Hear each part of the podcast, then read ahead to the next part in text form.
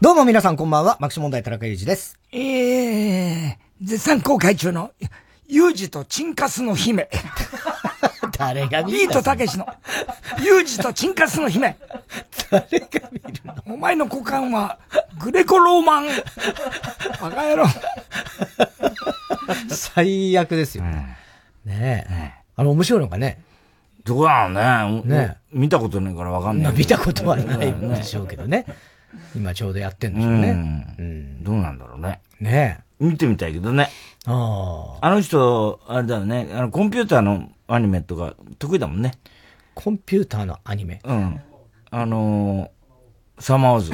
あ、サマーウォーズね。の人だから。あ、そっかそっか。コンピューターのアニメ。そうそう、コンピューターのね。うん、コンピューターの、なんか、コンピューターを描く。そうね。ことが得意な感じですね。コンピューターのアニメっていうからね。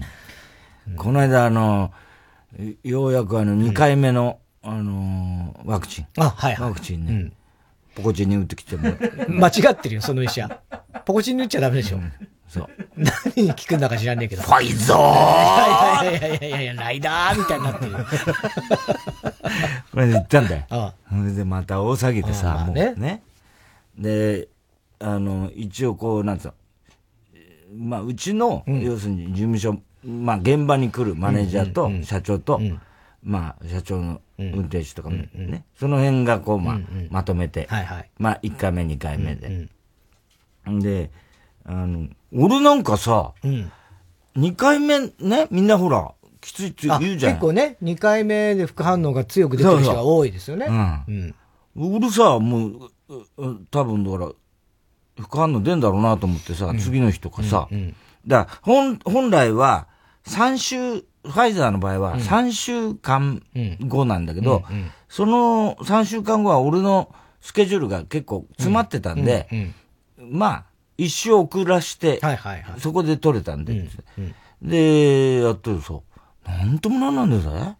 まあまあ、よかったですね。よかったけど、よかったっていうかさ、逆にさ、なんか、聞いてんのかなみたいな。いやいや、だからそういう人多いみたいよ。だから結構ほら、8度になりました、9度になりました、副反応が2回目はって言ってる人って結構話聞くことも多いし、実際いるみたいでしょ。ことできてんのかな本当に。だけど、逆に、その副反応がないことで不安になる人も今多い。なると思うよ、あれ。で、社長がなかったんだよ。で、上原とか日野、若手はやっぱり、熱上がったんだよ。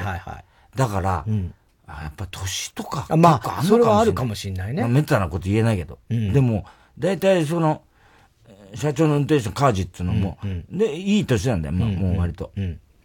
もう、ゴリラみたいなやつ。いやいや、知ってますけどね。腹立つ、ムカつく。いや、別にムカつきはしないけど。もうでさ、なんともなかったっつうけどさ、で、俺がまたさ、最初にほら、社長が打って、その後さ、俺逃げてたんだよ。もういい加減なれろよ。2回目なんだ。もうさ、部屋の隅の方に隠れてたの、見つかんないように。見つかるに決まってる。お前が来てんだから打ってください。はいはい、次とかって、そうやらされてさ、で、また、医者がさ、またさ、針をこっちに向けてさ、迫ってくんだよ。俺はどんどん椅子をずらしてさ。だからさ、お前みたいに迷惑だから。さっさとで淡々とやってくださいよ。で、行く時に、車の中に日野がね、いたから、おい、日野、今回もな、お前の場合はな、頭に打ってもらうことになるから。もう、なんでですかみたいな、なってんのね。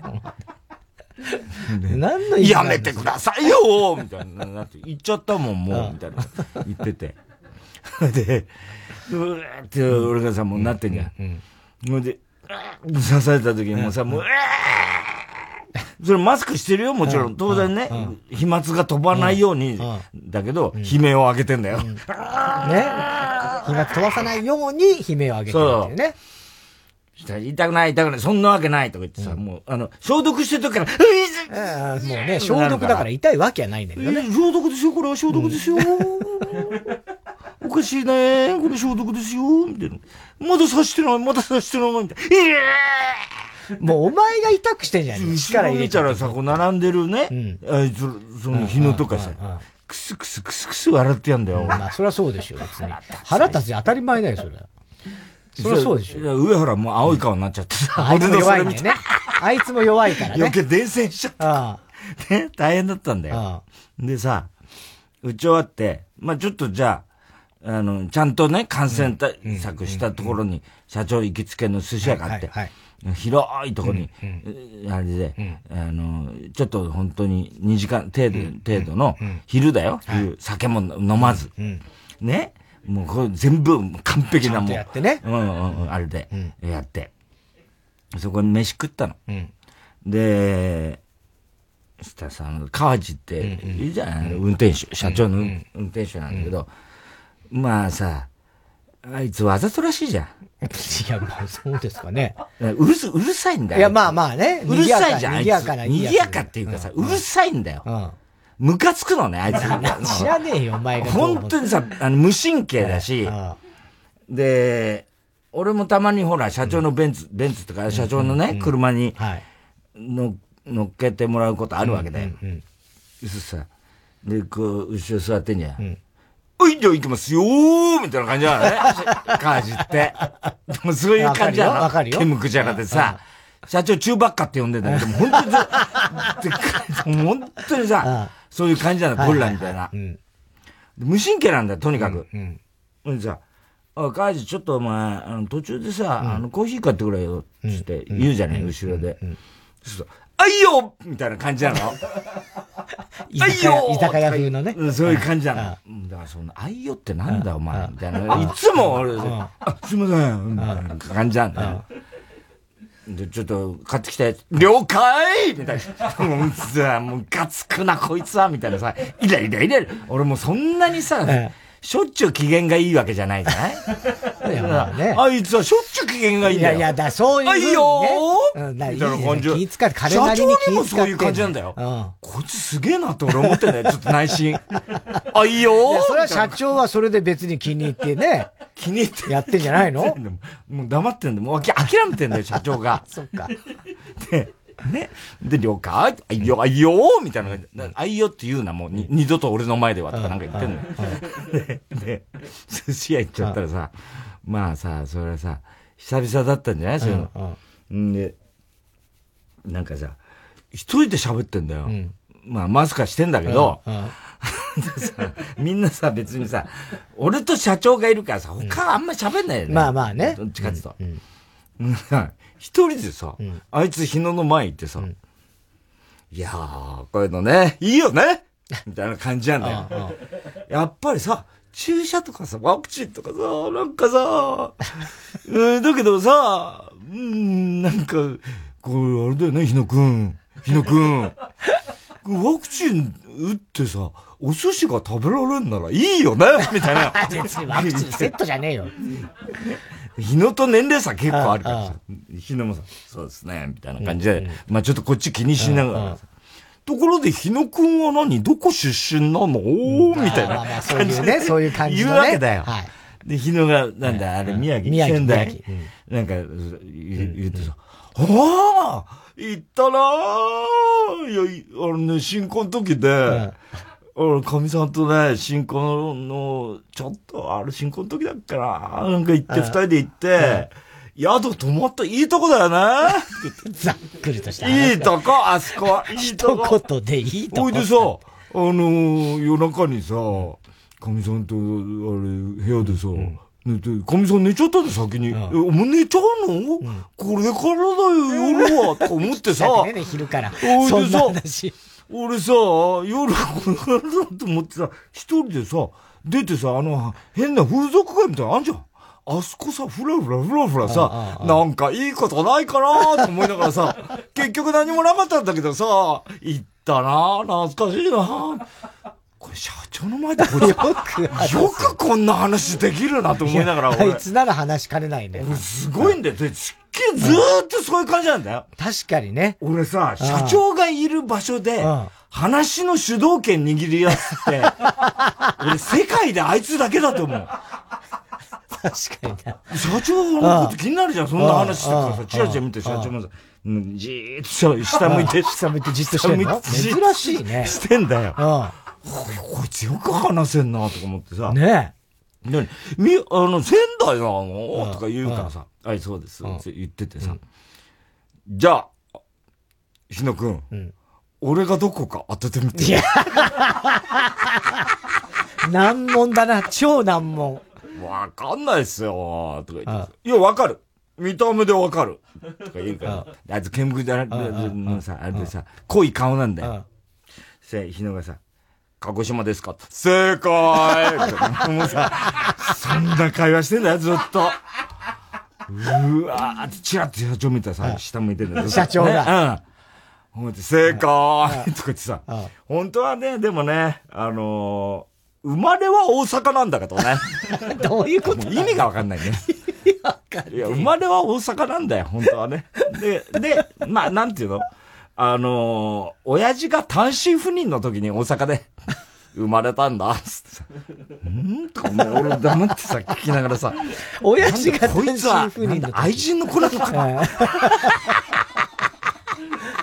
もう全然言ってる意味わかんないね。ねえ。でも前さ、昔ほら、みんなで、事務所でさ、温泉旅行行ったじゃない。もう何年も前に。その時まだカージとか、まだ日が浅い頃。あん時も、最後なんか部屋でさ、マッサージ来てもらってさ、あいつ一人でうわーわ騒いでたよね。そこですそこいいね、いいなみたいなこと永遠とやってたの覚えてる。そうだよね、あいつは。うん。まだだからそんなね、親しくなる前だから、余計印象の。でもさ、仙台って、確かあれ、宮島って仙台だよねとか言うわけ。宮島。で、俺、宮島俺もほら、でも地理が苦手だけど、宮島は、俺結構、好きな場所だから、で、ロケでも何回か行ってんじゃない?で、クイズ雑学王とかでもさ、宮島の鳥居の問題とかさ、散々出したじゃない?石が入っててさ、重さだけで立ってんのみたいなさ。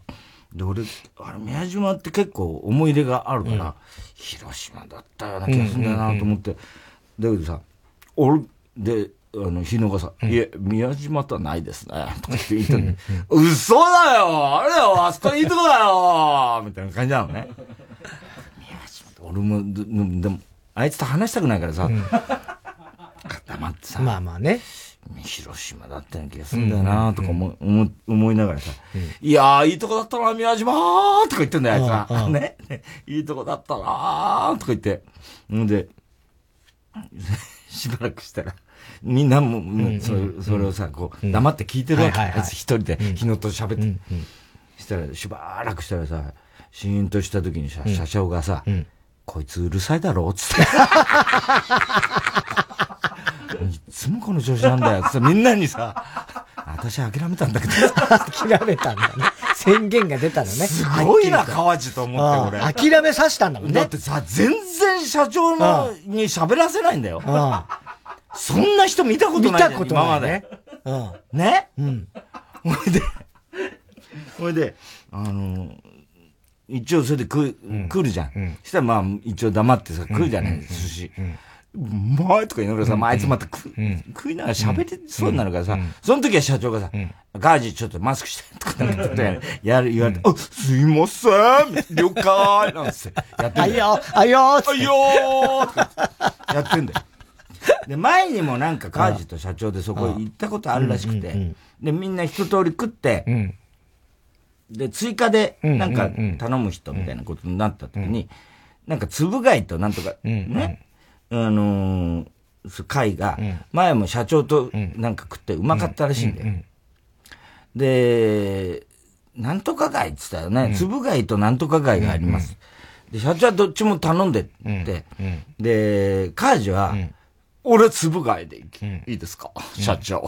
つって、すごいさ、親しげ、なんかさ、友達みたいになったの、社長。そんなやついないじゃん、だって。あいつたまにさ、俺が家で一人でいるとさ、社長と口喧嘩しながら帰ってくる時があるんだよ。すげえな、こいつとか思ってんの。すごいね。それはすごいわ。そらないよ、社長みたいな。すごい、そんな人いないじゃん。じゃなきゃ務まんないっていうのはあるけどね、逆に言うとね。そこまでの中に慣れたから務まってんじゃない？いやー、でもびっくりすんだよ。ほんでさ、つぶ貝、社長がさ、カジさ、この前のあれ、どうだったっけ？美味しかったよね。美味しかったですよ、社長。とか言って。でも、俺はつぶ貝ですけどね、みたいな感じで。社長は両方頼んで、ほんで、食ってたらさ、つぶ貝食ってたよね、カジがね。うまいな、やっぱりこれ。もう、このね、なんとも言えない、この歯触りが最高なんですよね。とか言ってさ、歯触りは、俺も我慢できない。もうね。お前、歯触りってなんだよ。え、歯触りしたら、歯触りって言いませんとか言うからさ、歯応えだろ。まあ気になるね。あ、そっかーみたいな感じ。ちょっとした違いだけどね。ね。で、社長のところに会が来てから、で、これ、カージどうだったっけって社長がさ、つぶ貝じゃない方の。それね、俺はちょっとやっぱりあれダメです。でも生臭いのが大丈夫な人は、大丈夫ですとか言って。まだウェイトレスいいんだよ、後ろに。生臭いですよ、でもそれは。で、俺見てたらそのウェイトレスが首かしげてんだよ、後ろで。多分生臭くないんだと思うんだよ。まあね。あんま言うもんじゃないよね。あんま言うもんじゃない。お店でね、デカデカね。ほんでさ、俺もなんかだんだんさ、で、まあ食い終わって、ところで、お前、カージよ、さっきのよ、宮島って言ったよな、つって。宮島ですよね、とか言うからさ、いや、宮島ってあれ、鳥が、海から出てる、あれのことつって言ったら、いや、そういう、まあ、鳥はありますね、とか言って。あれ、宮島。怪しくなっちゃった。だんだん怪しくなっちゃった。鳥はありますよね、とか言って。確か、松尾芭蕉が、松島じゃないのか。あ、松島だー痛恨のミス。痛恨でもいいよ。最悪、こいつ。本当に。最悪だよ。そんなとこじゃねえかと思ったけど。ほいでさ、ね、そっからいろいろ、五輪の話な、オリンピックのメダルラッシュがすごいみたいなのさ、こっちで、向こうで話してんだよ。でね、やっぱりあれかな日本、やっぱりさ、コロナアドバンテージってあんのかなみたいな。コロナアドバンテージ。俺もさ、もう我慢できないから。おい、カージ。コロナアドバンテージってなんだいや、ありませんこれは、コロナアドバンテージ、ありませんとか言うから、いや、ありませんとかじゃなくて、コロナアドバンテージって何なんだよ。言ったら、いや、ですから、外国人選手はやっぱり、こう入国の時に、やっぱ隔離されるじゃないですか、とか言うから、いや、お前、プレイブック見たつって。向こうでね、14日間どうのこうので、検査2回して、こっちで検疫で、検査して、陰性だったら、そのまま選手村だよ、つって言ったら、いや、そうでしたっけいや、まあ、それでも、時差とかあるじゃない時差。時差とかあるから、やっぱ、日本コロナアドバンテージで買ってからさ、その、時差は、お前さ、時差は、毎回ね、主催国が有利なのはそこだよ、確かに。でもそれはコロナアドバンテージじゃないだろ。コロナ関係ないからね、時差は。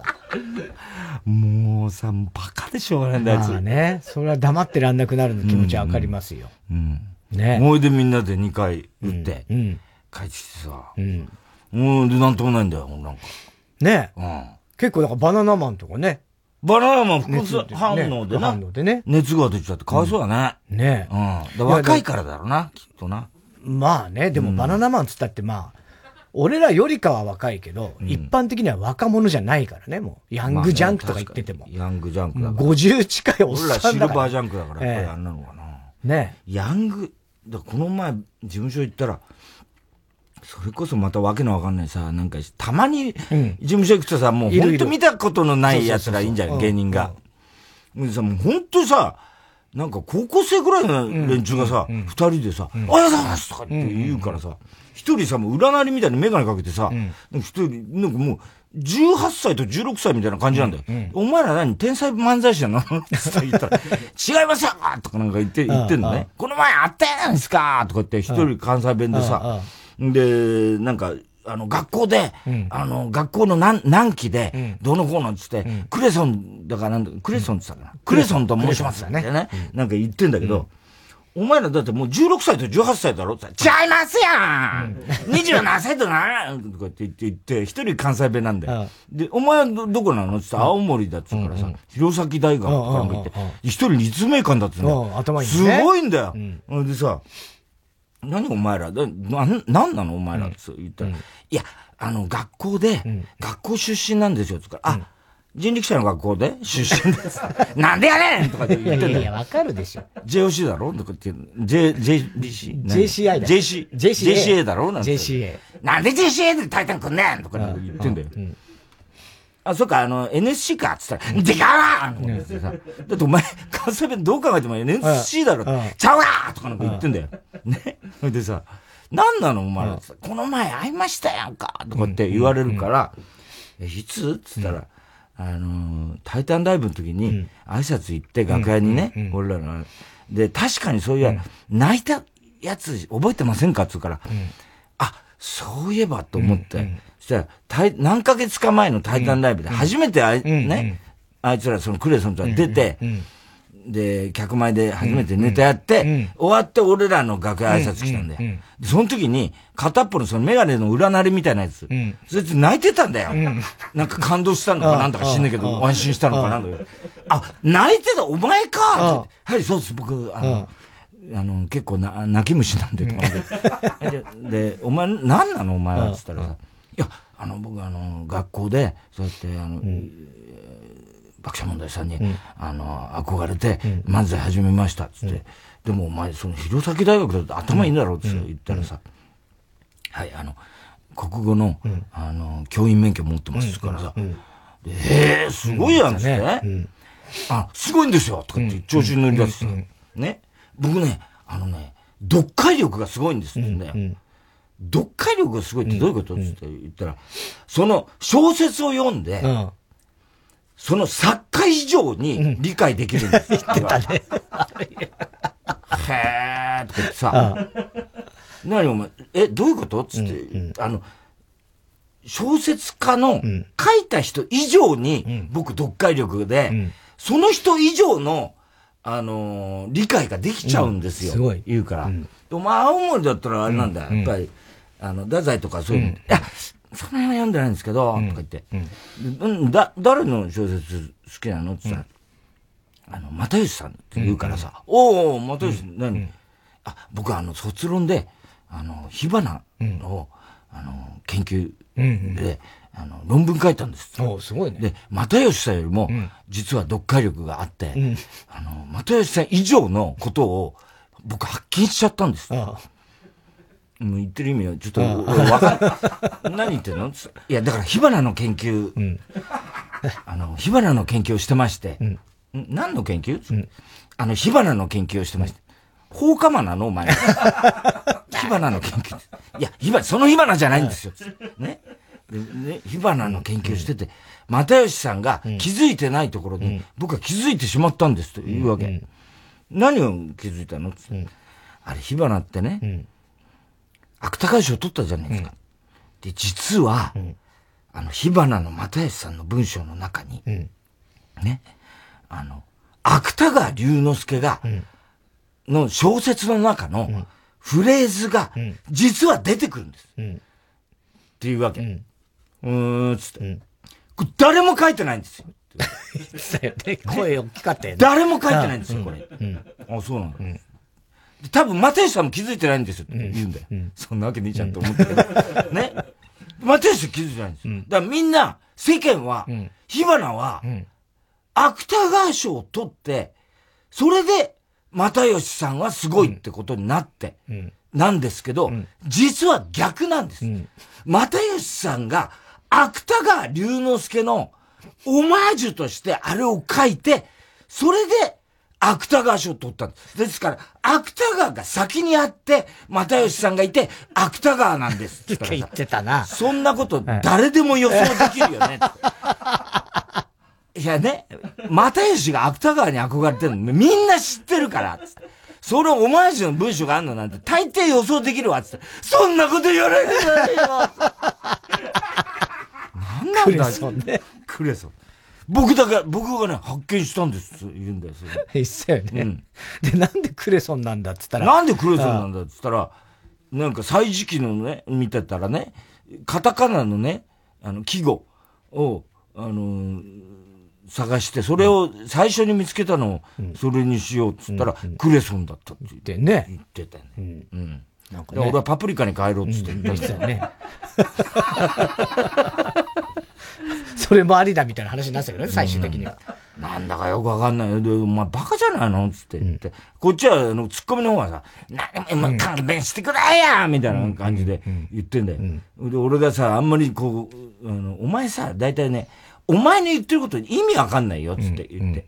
その、芥川の文章って何の、大体小説のね、その、又吉の中にあった、火花の中にあった、その、芥川の文章ってのは、何の芥川の何の作品の文章なんだ、つって。ですね、みたいな。それがですね、そのタイトルですかとか、タイトルだよ、つったら、なんかは、ちょっとね、それは意味、ちょっとそのタイトルっていうこと言われると、ちょっと困るんですけども、その、フレーズはあったんですよ。なんていうフレーズなんだよ、つったらさ、フレーズ自体は、具体的に今ちょっと言えないんですけど、つってお前、読解力あるかもしれないけど、表現力がないよ、つって。お前の言ってることこっちが読解できないもん、つって。言ってさ、言ってたらさ、相方の、それ以上言うと、ちょっと、すいません、泣いちゃうんだよ。泣いちゃうんだよ。泣いちゃうからね。まあ、お前、それでお前、また俺パワハラとか言われて、お前、俺五輪外されたらさ、嫌だよ、つって。五輪外されるも何もねえだろうよ。泣いちゃうんだよ、とかなんか言われて。最終的にボケとツッコミを変えた方がいいみたいな。そうそう、お前らもうボケツッコミ変えるよ、とかって言ってたけど、それは勘弁してくださいよみたいな、なんか言ってたよ。なんか。言ってたよね。わかんないよね。ね。でもあいつら聞いたら、結局今年結成して今年デビューだから、今まで満杯の客の前で一回もネタしたことないんだって。そうね。だからタイタンライブ出たっつったってもうね、いわゆるコロナになってからで。そうなんだよね。コロナ後のディスタンスやってデビューだから、そうだよ。満杯の客を経験したことがないんだって、満員の客を。ね。だからそういう世代になってんだよ、だから。ね。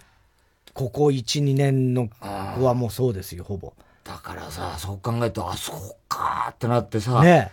満員の前でやらしてやりてえなってちょっと思うよな、やっぱ今若手。でも怖いと思ってたね。怖いだろうし。もし出てって、それは怖いよ。わーって言ったら。怖いけど、もし受けた時の、快感っていうのはさ、一回も味わったことないわけじゃない。そうね。もう密集した空間の中でドカーンって来た時のさ、こう、なんつうの？ね。こう、気持ちよさというかさ、ああ、やった、受けたみたいなのってさ、今の若い子ってさ、お笑い目指して、ね、それをやりたくてやってんのに、一回もやったことないんだよ、そういう。ね。ちょっと、それは。ちょ、かわいそうだよね、だからね。なんか、味合わせてやりたいよね。ね。そういうのね。ラママみたいな、ああいう、なんつうの、ラママっていうのは俺らがデビューしたとこだけど、まあ、いわゆる狭いライブハウスでね。だからお笑いっていうのは、大体もう、言ってみれば広いとこっていうのは、そもそもお笑いには向いてなくて、なんでみんなライブハウスとか寄席なんかも割と狭くやるかっていうと、客が居心地悪いぐらいに密集してる方が、受けるんですよね、実は。あれが結構、ゆったりして、背もたれに、お客さんが、こう、背中を預けちゃうような状態だと、笑い方、お客さんの笑い方も、それなりの落ち着いた笑いになるんですよ。で、我々の中では特に若手の時なんです。もう、落語家さんとかね、ゆったり聞かせてホールでって言うんだったらあれだけど、我々の場合も、ぎゅうぎゅう詰めのとこで、ちょっと冷房も、あんまり効かせないでくれっていう感じで、割と暑い中で居心地悪い中で、うん、酸欠になるような中でやった方がお客の実は笑い声ってでかいんですよね。なんかテンション高くなるっていうかね。そういうなんかそれは不思議なもんで。あれ不思議だよね。うん、あと夜と昼の違いね。夜と昼、もう昼は受けない。昼はやっぱりまだね、うん、お客もそういう気分じゃないんですよ、ね。ないのよ。これは演劇もそうですけどね。うん、マチネってあんまり、うん、そう受けは良くないんですよ、うん。だからね、あれをやっぱ感じてないっていうかね、快感を味わってないってさ、うん、ちょっとかわいそうだな、うん。今の若手はな。そうね。うん、だからでもまさにこの1、2年のデビューの人たちぐらいですよ、うん、それはね。だからそれが、うん、うまくいってだよ。うん、まあどうせうまくいかねえんだろうけど、ほとんどの連中は。うん、でも、例えばうまくいって、うんうん、いざこう、もうちょっとね、うん、お客を満杯に、うん、できる状況が整った時に、うんドカーンと受けたときに、うん、嬉しいだろうなと思うね。そりゃそうだろうね。こんなのこれかって。こういう世界かって思う、ね。そう。だからやめらんないんだって。それはもうさ、未だにあるじゃん。ラムマの一発目の時のさ、ね。あれがなかったらやめてんじゃんだって、俺らだってさ。本当だよね。ね。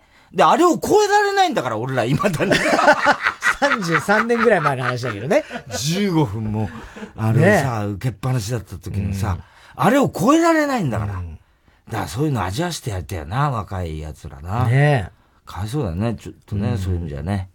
なんつうの、客のテンションが多分違うからね。で、今いくらこう半分とかね、なっても、お客さんだってそれはさ、うんうん、もう大変な思いして来てくれるけど、うんうん、マスクはするし、フェイスシールドするし、うん、やっぱどっかに思いっきり笑えないみたいなのって絶対あるからね。だからそれがこう解放された時の、うん、ってのは俺らはもうさ別にいいじゃん、うん、なんつうの長くやったしさ、うん、もう明日解散でもいいじゃんって悲しいこと言うね。でもさ明日解散でもいいじゃん。俺らはさもうさ十分いい思いしたじゃん。そういうこといっいっぱい味わったじゃん、まあまあね、若い頃に、はい、若手の頃にさ、もう散々受けたじゃん、いやもうこれ以上ないっちゅうぐらいさ受けた時あったじゃん。もうなんか懐かしいなー引退ですかみたいな。でもさラ・ママでさ最初に漫才やった時にさ、うん、それまでコントだったら漫才切り替えた時のさ、あのさ、季節の漫才の時のさ、季節の漫才の時のさ、もういわゆるコントよりさらに手数が増えてるから、ガンガン行くわけじゃん。で、あれ、本当にさ、客がさ、うん、もう受けて、うん、あれ10分ぐらいやったよね、おそらくね。ね。で、10分ぐらいの中で、うん、前半も5、6分、うん、ガーッともう、とにかく全部ハマったじゃん、あの時。全部ハマって、で、だんだんそのうち、笑いが少なくなってくんだよね、うんうん、それはでも見てるとわかんだよね、うんうん、もう苦しくて笑えないっていう状態になったじゃん、うんうん、で終わった後どうもありがとうございましたって引っ込んだ後の、うん、あの余韻はざわざわって感じよね。裏でカーテン一枚のなんか袖をこう通って狭いとこ、うん、楽屋道ね、うんうん、階段出口まで行くんだけど、はいはいうん、聞こえてくんだよね、うん、はぁおざわっていう、うん、みたいなのが聞こえてくるあの感じ、うんうん、でリーダーもちょっと出番遅らせるその、うん、はいありがとうございました普通だったら、うん、キリングセスの後だったら、うん、はいどうもありがとうございましたねすぐすかさず出てくるのに、うん、リーダーもそれを待って、うん、余韻を待って、うん、いやーって出てくる、うん、あそこまで聞いたじゃん俺ら脇で、うんうん、あれをさ味わせてやりたいよな。そうね。俺たちはさ、もうさ。もうなんだよ、もう。味わったじゃん、あれってさ、もういいじゃん。昔は良かったと。でもさ、本当に思うんだよ。今、そういう子たちが、いっぱいいる中で、もうさ、俺たちは十分さ、なんか、いい思い。引退間近みたいな。したなんて、だ今の若手もね、まだデビューしてる数年でこの状況になっちゃってるから、本当にいい思いしてないような、俺気すんだよね。まあ、そうだね。お笑いとして。そう思わない？いや、思いますよ。だから、あとはだから、昔は本当に俺らの時はラママでしか、まず、やる場所がないみたいな、その状況も違うからね。まあ、状況も違うけどさ。でもさ、今この状況じゃさ、なかなか、それはできないじゃない。なんかいくら第7世代ブームつったって、今だったらラママとかそういうライブだったら、おそらく客はバーッと若手だったら来るはずの状態なわけだ。だからもうどんどん受けてていいんだよ。今の第7世代だってそうだと思うんだけど、なかなかそういう思いしてないと思うんだよな、奴らは。そうね。コロナ前は、まああっただろうけどね。だから、それで数年じゃね。それせいぜいさ、で、マスコミ出だして、そっからの受けとかもあるじゃん。だから、ボキャブラの時のあの、ブーマーのさ、喜び方ってなかったじゃん。あんなのさ、もう、あれ、一夜の夢だったじゃん。伊勢。なんかさ、ブーマーでいいじゃん。なんで伊勢だけなの？あんな受けることも二度とないじゃん、ブーマーが。いや、それはわかんないよ。いや、絶対ないよ。なんで断言すんだよ。絶対ないよ、だって。わかんないからね。だからかわいそうだなと思うな。ブーマーが一番かわいそうだ。今なんだ。まあ、でもブーマーはそこでいい思いしてんだよ、だから。一瞬でもね。恵比寿のキャバクラでモテたとかね。恵比寿のキャバクラでモテて、伊勢も車買ったりなんかして、羽振り良かったんだから。その後全部なくしたけど、でも良かったじゃん、それで。それでいいじゃん、一回いい夢見たんだからさ。それはそれでいいじゃん。で、今、かわいそう、ほんと。この前もなんか心配しようって言ったら、かがやが久々来て、またかやがさ、隙間開けてまたさ、拳銃、俺ピストルのコントやるんだよ、あいつもさ、律儀に。で、隙間だけちょっと空いててさ、声だけ聞こえてくんだよ。いやー、緊張すんなー。今日が受験の発表の日か。また設定だよ。受験番号は104。104か。あればいいなぁ。今日今からこの扉を開けたら、掲示板があってそこに、受験番号が書いてある。説明してんだ。全部説明。そんなことねえよ。扉開けてピストル構えて待ってんだよ、それをずっと。ドキドキするなぁ。受かってなかったらだってもう、死んじゃうよ。落ちたら死んじゃうとか言ってんだよ。振りだなとか思いながらさ、俺さ。で、バッと開けて、104さ、バンバンバンって言ってたじゃん。104、全然微動だし、104、104、104、あったーとか言って、間もずっとバンバンバンとか言っても、全然微動だにしない。あった、104、あった、うわーってそこで気がついて、うわー、撃たれてたのかー、喜びのあまり、見逃してたーとか言って、104、10で、これかー倒れちゃった。こねくり回しすぎだろね。10発ぐらい撃ってんだよ、俺。全然倒れんだよな、こいつ。10で死はいいわ。10で死だこれの暗示だったのかーとか言って倒れてさ。その後、加賀が、おはようございますバンバンバンうわーどうも、にっこりみたいな。普通のリアクション。大変だよ、もう。一仕事終わってね。若手頑張ってるよ、本当に。はい。さあ、それではそろそろ参りましょう。火曜ジャンク爆笑問題カーボーイ。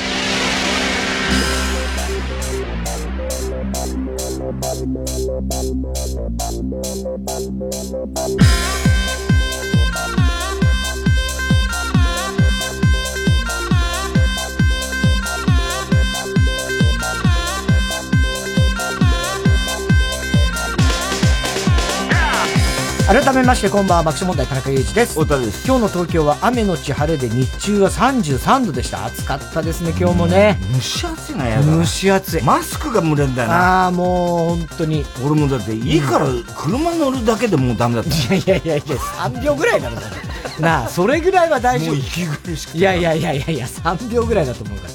で、明日水曜日と木曜日は晴れてさらに暑くなりそう。明日は今日よりももっと暑くなって35度まで上がるんじゃないかって、東京も。オリンピックの人たちすごいね。大変。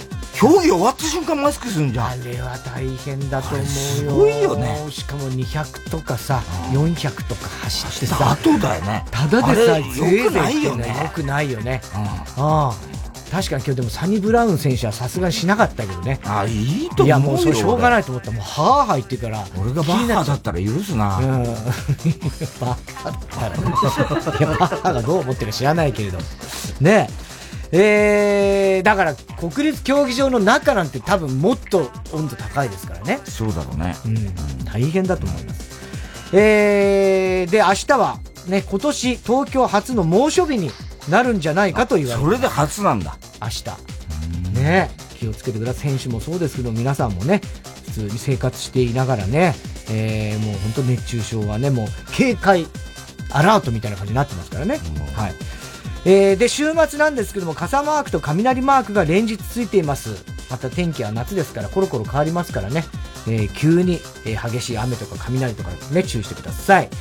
今日も紹介したハガキメールの方にはオリジナルステッカー、特に印象に残った1名の方には番組特製のクラファイルを差し上げます。ビッシュでスタッキング。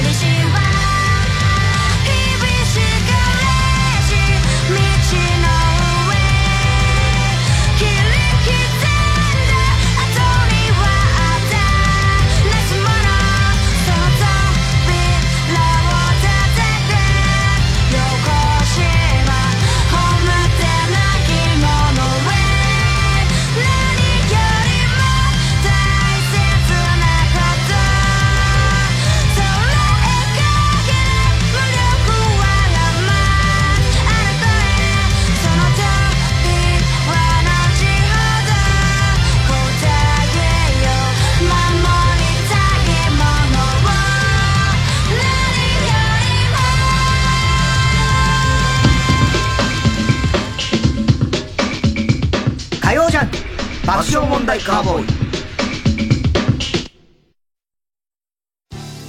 TBS ラジオジャンク。この時間は小学館、中外製薬、三和シャッター他各社の提供でお送りします。なあ、わらぐるって知ってる？あれか、揚げてない輪っかのやつ。そらベーグルやな。ほなあれか、 CM 入る前のそれはジングル。知らんわ。なんやわらぐるって。崖っぷち漫才コンビが挑む大舞台、小説わらぐる、小学館より発売中。笑いに狂うて書いてわらぐるや。にしても暑いですね。夏場の稽古ってね、こういうもんだよ。冷房とか使わないんですか？しんどいんだよ今月。しんどい？運営がですか？お前あんなこと知らなくていいんだよ。最近中外製薬の団員が減ってることと何か関係ありますか？あ、関係あるんだ。なんかひんやりしてきましたね。そういう涼み方もあるよな。あ、そうなんだ。佐藤健です。一仕事終わった。南の島でバカンスも、温泉でしっぽりも、テーマパークで大はしゃぎも、今すぐってわけにはいかないから。ハロー幸せ、ハーゲンダッツ。905FM、954AM、TBS、ラジオ。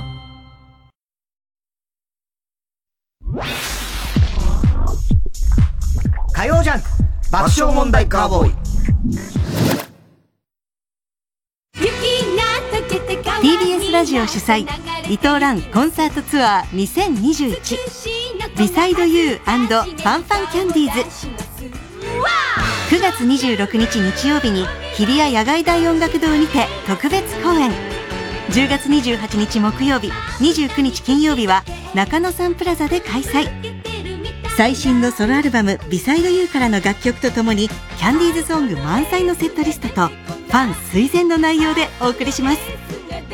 野音公演のチケットは全席指定1万2000円、野音スペシャルグッズ付き。9月26日夕方5時開演。10月28日木曜日、29日金曜日は中野サンプラザ公演。チケットは全席指定9900円。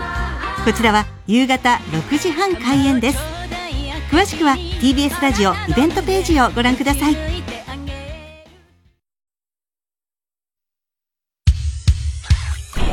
曜じゃ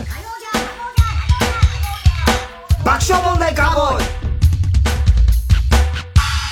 さあ、それではコーナー行きましょう。今週の思っちゃった。はい。今週あった出来事を受けて、皆さんが勝手に思ってしまったこと、想像してしまったことを募集しております。そう、しそ丸がなんかあれ、DVD を送って、まあ、DVD って送ってくれましたね。CD かあれ。DVD か。どっちだ ?CD か。CD か。うん。送ってきて、一緒にテレフォンカードがあんだよ。今時テレフォンカード。あれテレフォンカードそうなんだよ。テレフォンカードなんだ。テレフォンカードってまだ作れんだと思ってさ。あ、そうだ。テレフォンカードなの、うん、前回金曜日のテレフォンカード。今時だよ。おっちゃんの日みたいななんか、おばちゃんだ。おばちゃんだ。おばちゃんのあいつはおっさんだけど。おばちゃんの日って書いてあったね。おばちゃんだから。ね。おばちゃんの日って。おばちゃんの日って書いてあったね。そうそう。あれ、おばちゃんの日なんだよ。うん。勝手に、毎年やってんだよ。8月3日。8月3日。おばさんみたいなの言ってんだけど、よくわかんないんだけど、俺も。だから、それもさ、令和3年8月3日、おばちゃんの日って書いてあるからさ、その、令和3年の3は関係ないってことでいいの？令和3年は関係ない。毎年やってんだもん。そうだよね。うん、だから、8月3日でおばあさん。よくわかんない。おばあさん。おばあさん。まあ、08。でも、0803だからな。お前そういやさ、ディズニーのさ、はい。急になんか怒り出したけど何？ディズニーのさって何？ディズニーチャンネルの、あ、はいはいはい。なんだっけ？ミラキュラスの。ミラキュラス？はい。お前何やってんの？あれさ、俺が見つけたんだよね。いや、そうだと思います。俺が見てんですけど。はい。あれは、俺が、猫に見せるために、やってて、いつも無音で、ネタ作りの時に、あれが映ってて、俺が、これヤッターマンから影響受けてんのかなとかって、俺が思って、で、結構よくできてんなって、俺が言ったやつだよね。お前、そのワリキュラスの、ワリキュラスじゃない。何キュラスなの？いやいや、なんでもないキュラスだけど、俺はね。いやいや、じゃあ、タイトルだよ。なんでもないキュラスってなんだよ、お前。お前がワリキュラスっつったから。じゃあ、タイトルはなんだ、じゃあ。ミラキュラス？ミラキュラス。それを言え。え、なんだの？何言ってたかわかんない。何が言いたいんですか？そのミラキュラスのなんか番組この間やったんですよ。なんでそれ涼しい顔してんですか？うるさいから、お前が。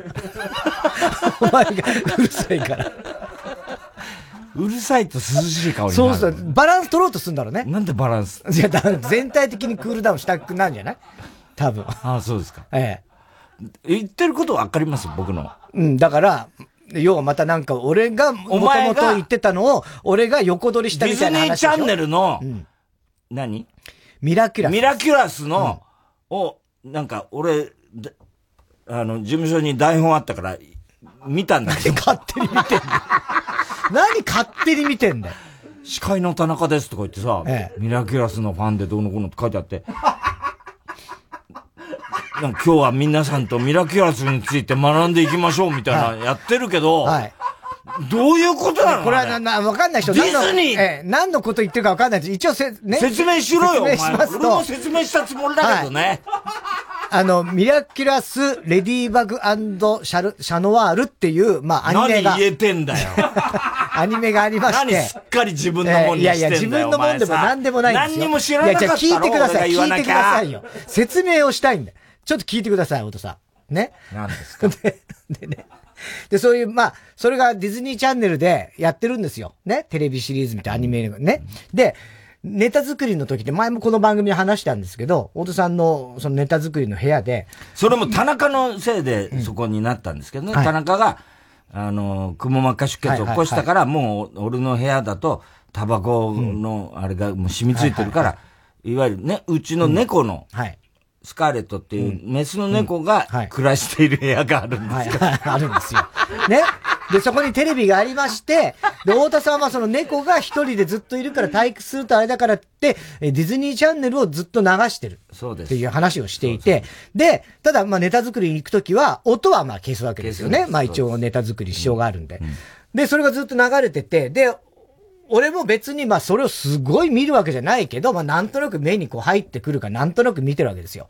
で、いろんなもちろんだからディズニーチャンネルだ、大津さん見てんでしょうけど、俺も見えてるわけ。俺から言ったよね、あの時。いや、だから別にいいじゃん。そこは今のなんで今起こってるか全く理解できません。僕の方が意識して見てました。意識して見てたんでしょうけどもね。で、そんな、中にその、今言ったミラキュラスのやつも、まあ毎日のように、まあネタ作りの時はまあね、必ずミラキュラス見るんですよ。ね。で、その時。一回も声は聞いたことない。声は聞いたことないんですよ。ね。それで、ただまあ、アニメで、まあそんなにこう、インカンダストリートとかじゃないと思うので、ね、まあなんとなく完全懲悪のヒーローが出てきて、悪と対決してみたいな。いやそんなもんね、もっと、複雑ですよね。いやいや、それは複雑ではない。なんか塔みたいなところに悪い奴がいて、そいつが蝶々を飛ばすんです。黒いね。うん、そう、それがこう、パリの街中へ行ってね、うん。そう。で、まあそういうのをやっていって、それを、太田さんがなんかいいと思っていて、うん、で、それこそその、ヤッターマンとか。ヤッターマンに、俺はすごい、ね。ああいう世界観がなんかこう。うん、テントウムシ、うん、女の子が、そう。テントウムシみたいな模様で、うん、タイムボカンシリーズのテントウムシとか、うん、あとヤッターマンの二人に、うん、男の子と女の子がヒーローなんだよね。うんうんうん、似てるなぁと思ってたんです、うん、ちょっとぴったりめのボディースーツみたいなね、雰囲気とかなんとなくこうセクシーな感じとかもあって、で、そんな話をこのラジオでもちょっとはしたと思うんですよ。で、その時にミラキュラスっていうワードがまあ出たじゃないですか、この番組で。僕が出したんですけどね。うん。まあ、おっさんがね、出して。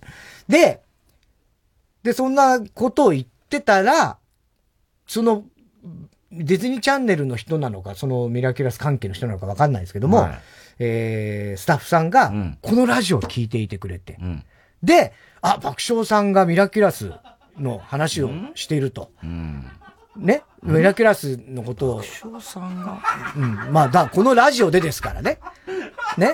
だそれは別に。ちゃんと聞いてんのかよ、お前。いや、お前じゃない。おい、そこのお前。ねえ。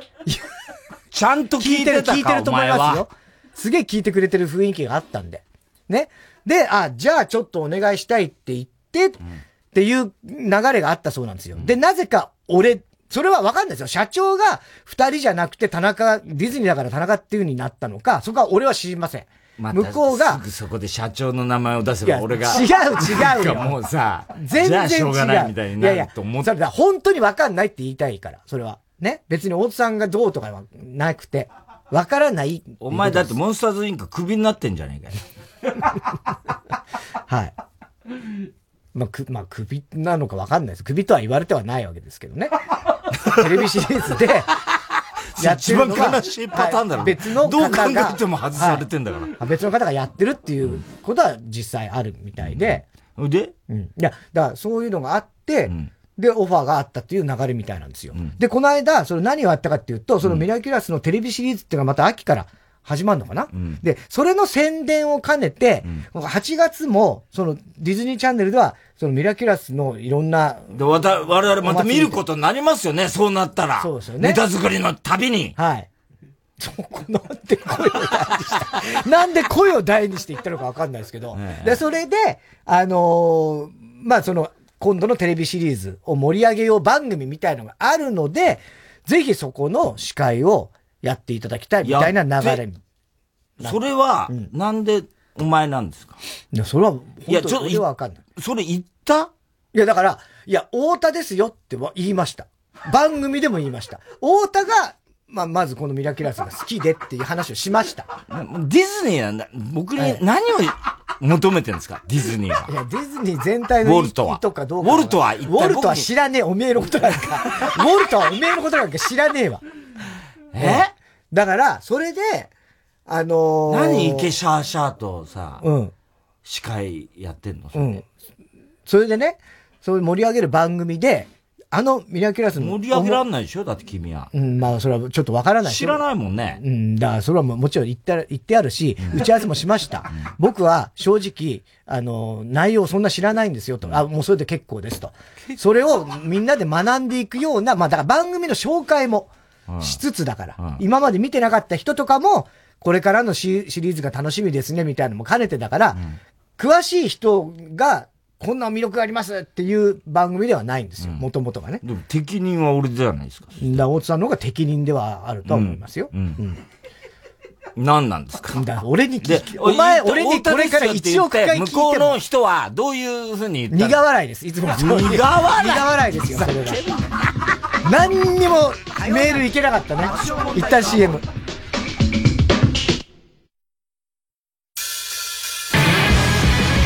ここでテトのメアリー無理しないでをお聴きください。ロ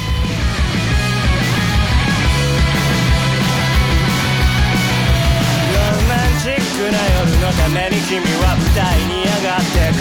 でもそのドレスガチで赤く染まっていることを知ってるから、そう簡単には無責任な賞賛などできないな。真っ黒に汚れたその台湾は一度二人で描くために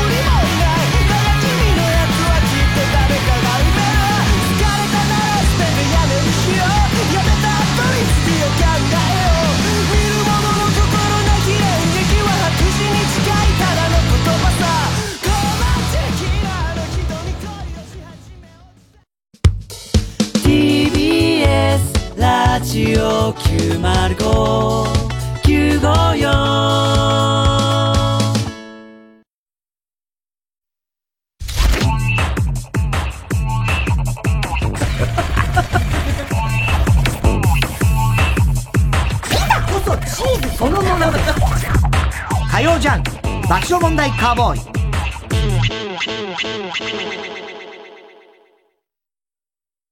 今就活中の君へ、大丈夫、この経験できっと君は成長している。悩んでいるなら一度三話シャッターを訪ねてみてください。悩みを乗り越えた先輩たちが笑顔で活躍しています。三話シャッター。和波本舗の久本雅美です。TBS ラジオ公演、和波本舗全体公演、王と花魁。お客様との熱い触れ合いは今回はお預け。どんなこともプラスにしちゃう和波本舗ならではの今だからこそできる笑いと感動をお届けします。10月28日から31日まで、和波本舗全体公演、王と花魁、新宿文化センター大ホールで開催。チケットは好評販売中。詳しくは TBS ラジオホームページのイベント情報、または和波本舗 03-3406-4472 まで。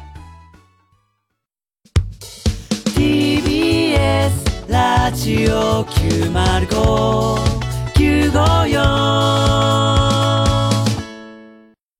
TBS ラジオジャンク。この時間は小学館、中外製薬、三和シャッター他各社の提供でお送りしました。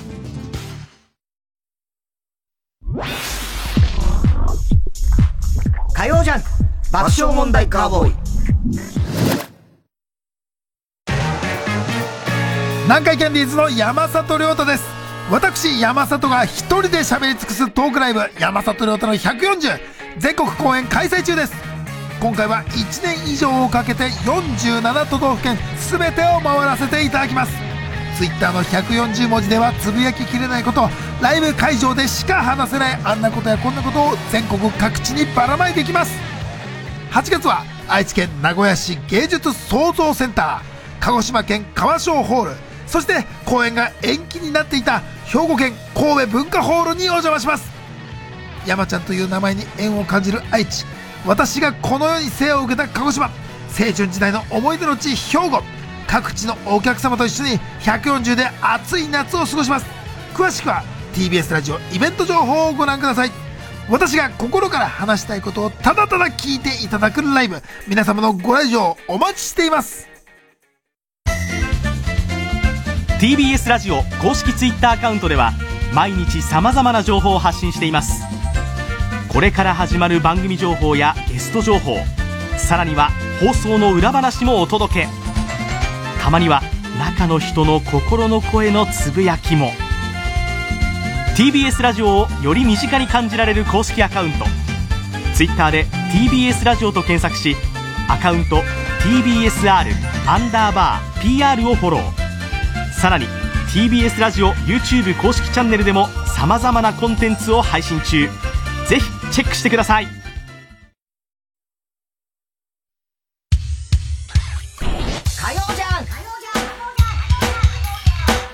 しょぼんないカーボーイ。はい、ということでね、今週の思っちゃった、まだ紹介してないんで。そうなんですね。はい、行きましょうね。先ほどのは私が、はい、思っちゃったことですからね。ミラキラ月。ミラキラスね。はい。本当に本気で、俺ミラキュラスを、ね、それが、お前が決まったって聞いて後にね、俺、スカーレット、うちの猫ね、メスの猫に、見せるのやめようと思ったんですよ。なんでよ。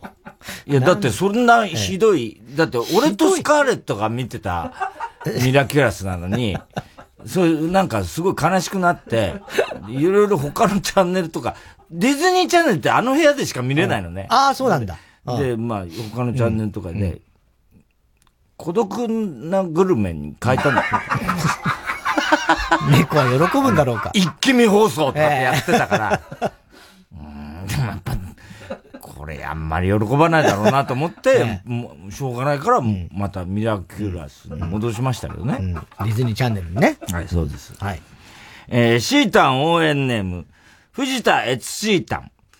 読んでくれたら嬉しいタン。柔道の安倍詩選手が、赤江珠緒さんに似ていると話題で思っちゃった。確かにね、ちょっと似てんだよね。赤江さんに似ていると言われたことで、今後、安倍詩選手は、兄一二三選手の、股間にぶら下がっているものを、柔道着の帯でギュッと縛って、これが本当の玉結びという遊びをやらないわけがないと思う。やるわけがないよね。このネタは技ありだね。せやらないやるわけがない。技ありとかってもうなくなったんだ。技ありはあるのね。技ありあるのか。ただ、効果有効みたいのが。効果有効、指導みたいな。ないのか。今すっげえ日野がうなずいてたよ、大きく。柔道一直線だからな。柔道出身者だから。これでもかってぐらいうなずいてました。あいつでも柔道、部室でオナニーしてたんじゃなかったっけ、あいつ。あ、知らない。前なんかそんなこと言ってたよな。部室でオナニーしたんだよな、お前な。もうやめてください。やめてくれって。否定はしてないですけどね。ラジオネーム、極東ベイクライト。はい。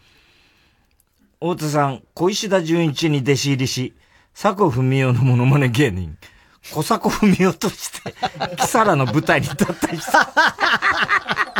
小佐古文雄。やったらいいんじゃない？いや、いいですよ。受けんじゃない？結構。受けるかな？小佐古文雄です。小佐古文雄。映画、竜とそばかすの姫を見て思っちゃった。もしもこの映画が、峰竜太をモデルとした映画だったら、タイトルは、竜太とお任せの姫なっていたと思う。すごい姫が出てきそうですね。絶対悪役だよな。ラスボスみたいな感じだな。ラジオネーム、明太子。太田さん、カラオケに行ったら最初に北国の春を熱唱する人、こんばんは。いや、いい歌だし好きですけどね。一曲目に入れる感じじゃないよな。千正雄がシリで自分を調べたら、死んだことになっていた。驚いたと聞いて、思っちゃった。失礼だな、これ。ひどいね。もしも千正雄がシリで、シェパードと調べたら、ドイツ原産の大型犬と出ずに、千正雄の元妻と出て、超驚くと思う。シェパードさんね。ねえ。おしどり夫婦でしたけど。ラジオネーム、初代広田つの、キングツーのですね。太田さん、三河健一と神田うのを絶好させようと企んでる人。何のためにだよ。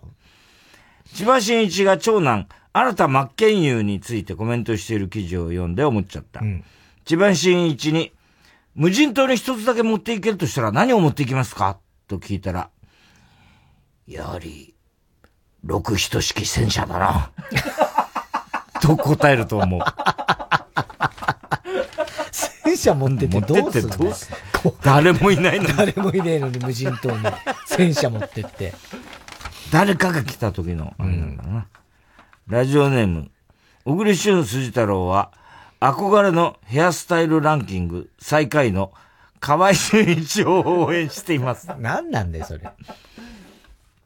昔流行ったね。ね、そのまんまだもんね、あのね、うん、ヘアスタイルね。太田さん、狼から逃げる3匹の小豚を誘導して、ここに潜ってあとは、親方の指示に従ってと言って、藤山直美の着物に入れてあげる飼育員さん。もう何をしてんの、俺は。こんばんは。うん、どういうことなんだ、これ。全然言ってる意味わかんないね。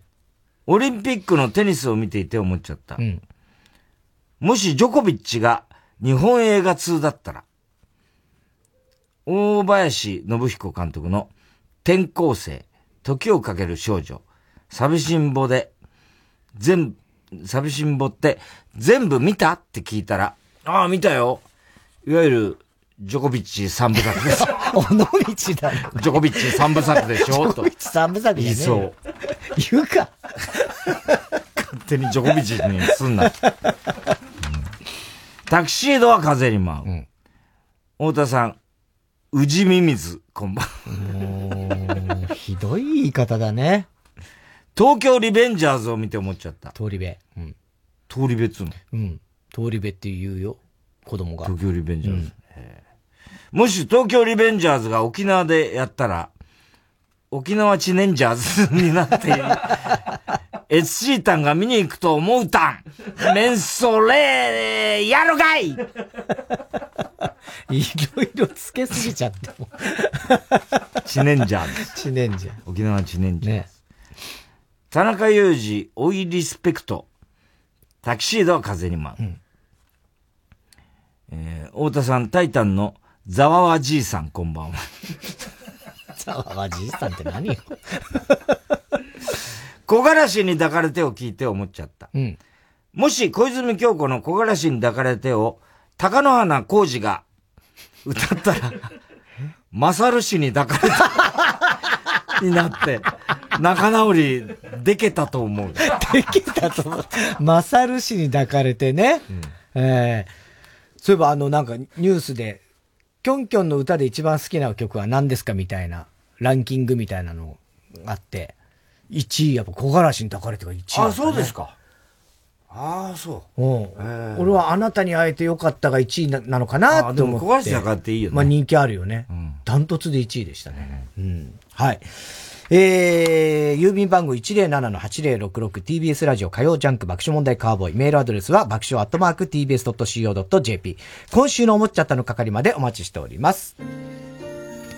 TBS ラジオ今月の推薦曲、森口博子、青い命。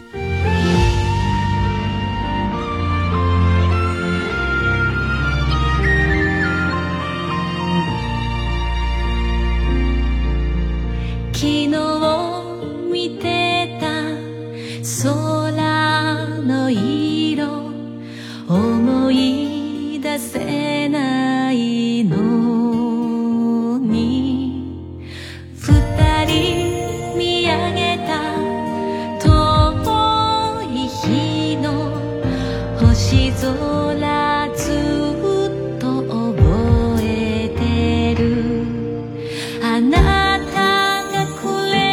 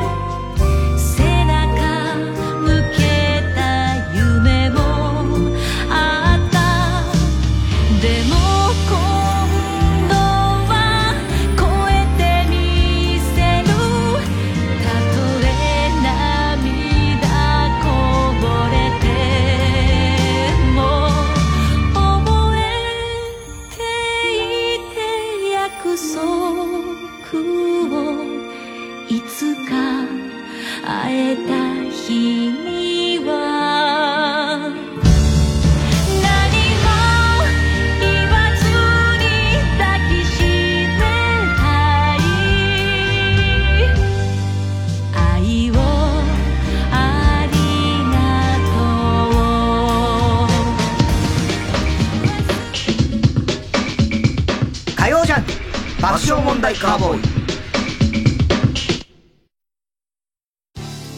TBS ラジオジャンク、この時間は小学館、中外製薬、三和シャッター他各社の提供でお送りします。動かせ心を、動かせ運命を、動かせ星を。これは新年に命を懸けた者たちの物語。漫画大賞2021第2位受賞、地球の運動についてコミックス発売中。小学館。はるか昔、大王イーカによって世界の魚は食べ尽くされた。もう一度人々に美味しい魚を届けるために一人の男が立ち上がった。パイレーツマルハニチーロ。俺は船酔いする人です。彼の物語が今船でする。マルハニチロ。 905FM954AM TBS ラジオ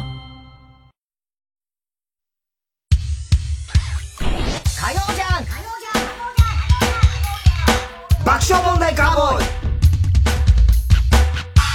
さあ、続いてのコーナーは知らないの？はい、私田中の中二の娘が使うね、まあ独特な今時の若い女の子が使うような言葉とかオリジナルの流行り言葉、これを使った会話を皆さんに考えて送ってもらうコーナー。ただご飯食べてたらなんかこぼしたのね、多分食べ物なんかね、誰か娘がね、はい、でなんかスカートをちょっと汚れた、あーっつって、あーこぼれたっつって、なんかこうしみんな、あこれ取れるかな取れるかなとかって言ってて、したらなんかまあまあ、いやそれなかなか取れないんじゃないみたいな話になって、したらうわーこりゃ手洗いだメンディーメンディーってメンディーってあいつエグザイルだろってメンデ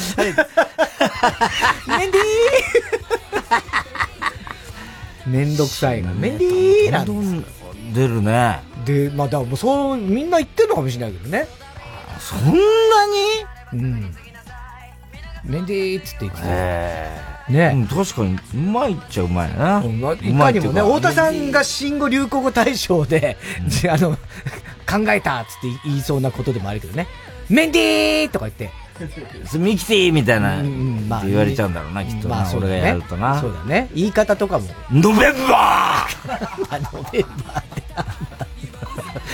あとこの間お風呂から上がった娘がね、うん、お風呂から上がってきたら真っ白な顔したわけで、俺が顔真っ白だねって言ったら、はい、それは私にとって最高の褒め言葉だ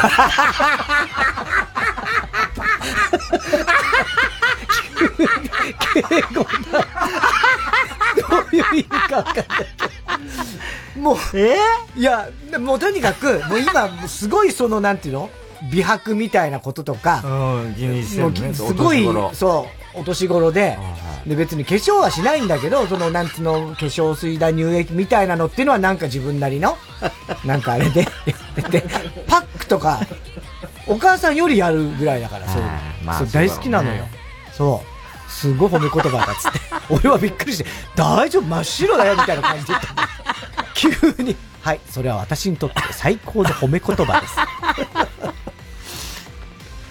ちょっとかなわねえんじゃねえかなネタラジオネームストレンジラブ、はい、友人同士の会話 A、 最近さ4分の3新欲にハマってんだよね。4分の3新欲、うん、知らないの？半身浴が体の半分まで浸かることでしょ？体の4分の3まで浸かるから、4分の3身浴だよ。普通の風呂だよね。普通の風呂はだいたい4分の3身浴ぐらいだからね。ラジオネーム、リンゴ定食大盛り、うん、ギャル同士の会話。うん、ちょっと聞いてよ！最近彼氏と別れて、ナイチンゲールなんだよね。ナイチンゲール？知らないの？気分が落ちてるってこと。あ、そうなんだ。だから最近ずっとレンコンなんだよね。レンコン？知らないの？心にぽっかり穴が開いてるってことうまいっちゃうまいな。その言い回しだとダメージなさそうだよね。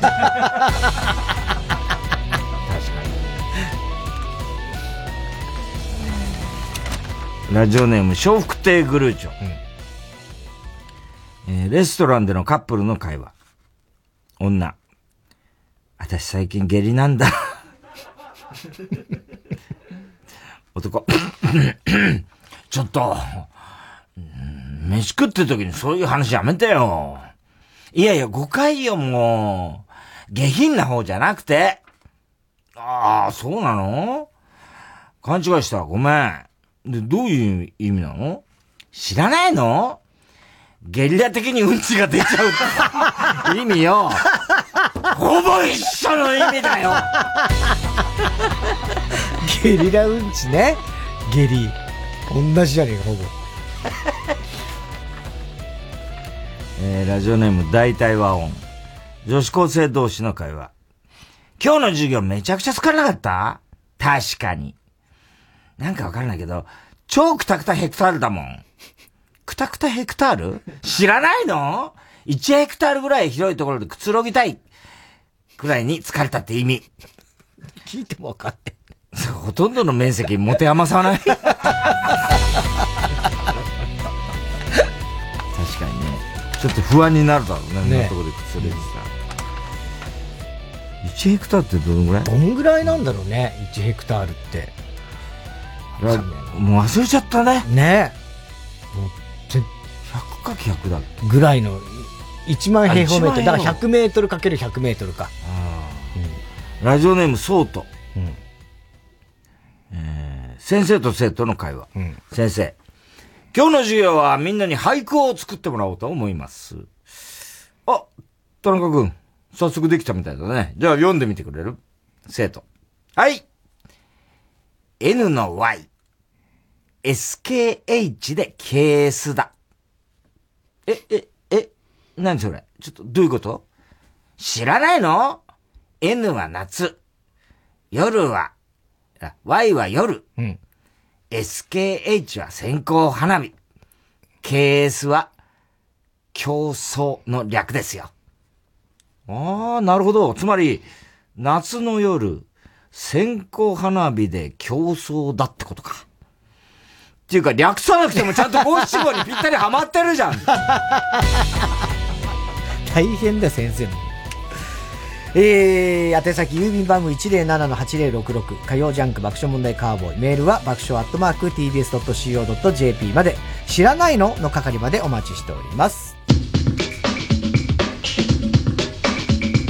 火曜ジャンク爆笑問題カーボーイ。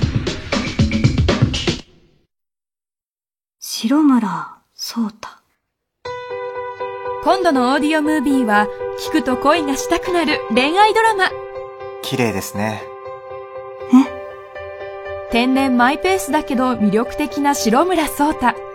彼と出会う4人の女性は次々になぜかじわきゅん。いらっしゃいませ。こんにちは。浅草に行かない？浅草？何そんなムキになって。あ、主演竜星涼。4人のヒロインには尾崎由香、平優奈、富山恵里子、剛力彩芽。本編のロケーションは全て実在するもの。白村聡太に好かれたい by オーディオムービー。ポッドキャストや YouTube で無料配信中。私、うないりさもどこかに出演しています。インスタもあるみたい。詳しくはオーディオムービーで検索。拍手喝采の舞台で演じられた僕らの世界。誰も入る隙はないから最悪で最高な夢を見よう。ここでゆきあきらの拍手喝采をお聴きください。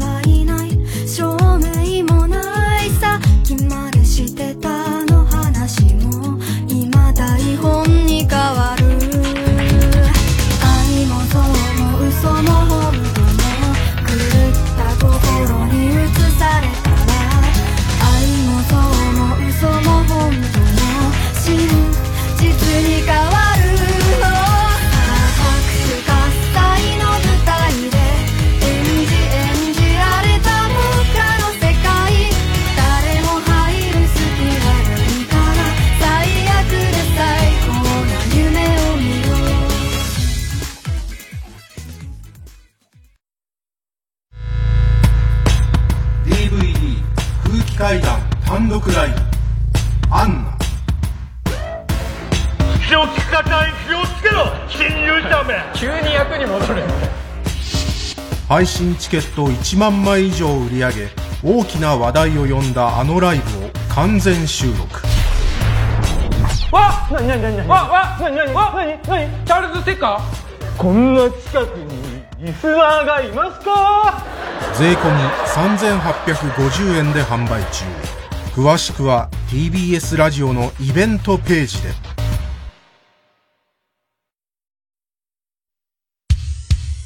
火曜じゃん、爆笑問題カーボーイ。さあ続いてはおごりんぼ田中裕二。はい、こんばんは田中裕二ですから始まる、いかにも田中が怒りんぼ田中裕二2回言ったの田中が怒りそうな事柄を皆さんに考えてもらって、それを私田中3段階で評価いたします。ラジオネームスタドンマン、太田さん田中さんこんばんは。はい、家電良品店で働いている女の田中裕二です、はい、ある日マッサージ機の売り場でこちらに背を向けてキョロキョロとしている男性がいました、万引きだと困るなぁと思い、とりあえずいらっしゃいませと声をかけました。すると男はビクッとして振り返り、案内は不要ですといったポーズをし、またこちらに背を向けました。なんか怪しいなぁと思い、遠くから様子を伺ってみることにしました、展示品のマッサージ機を持ち、またキョロキョロしている男性、そして少しずつ男性に近づいてみる私、男性がそれに気がつくと、また案内は不要ですのポーズ。どういうポーズだ案内は不要ですポーズ。手でなんか制するようなね、制するような感じだろうね。大丈夫ですよみたいなね。また離れて見守る私、その後も目があったりするものの、男性から呼ばれることはなく30分ほど経ちました、長いね。そろそろ他の売り場も巡回しなければならないので、また声をかけてみることにしました。私、ご不明なところがありましたらご案内しましょうか。いえ大丈夫です。失礼しました、ごゆっくりご覧ください。で、おいおいおい大丈夫ですじゃねえんだよさっきからずっとてめえがちょいちょい股間にマッサージ機当ててるの見えてんだよひどいな。チラチラこっち伺って見られてんの、気づいてんのに続けてるんじゃねえよ。通報とかの大事にならないように今のうちにやめとけってずーっとサインを送ってんだよつうかそのマッサージ機の手入れするの私なんですけど、なんでてめえの公開オナニーの後処理をしなきゃいけないんだよもうその商品に触りたくないんですけど。男性の上司にこのことを報告すると、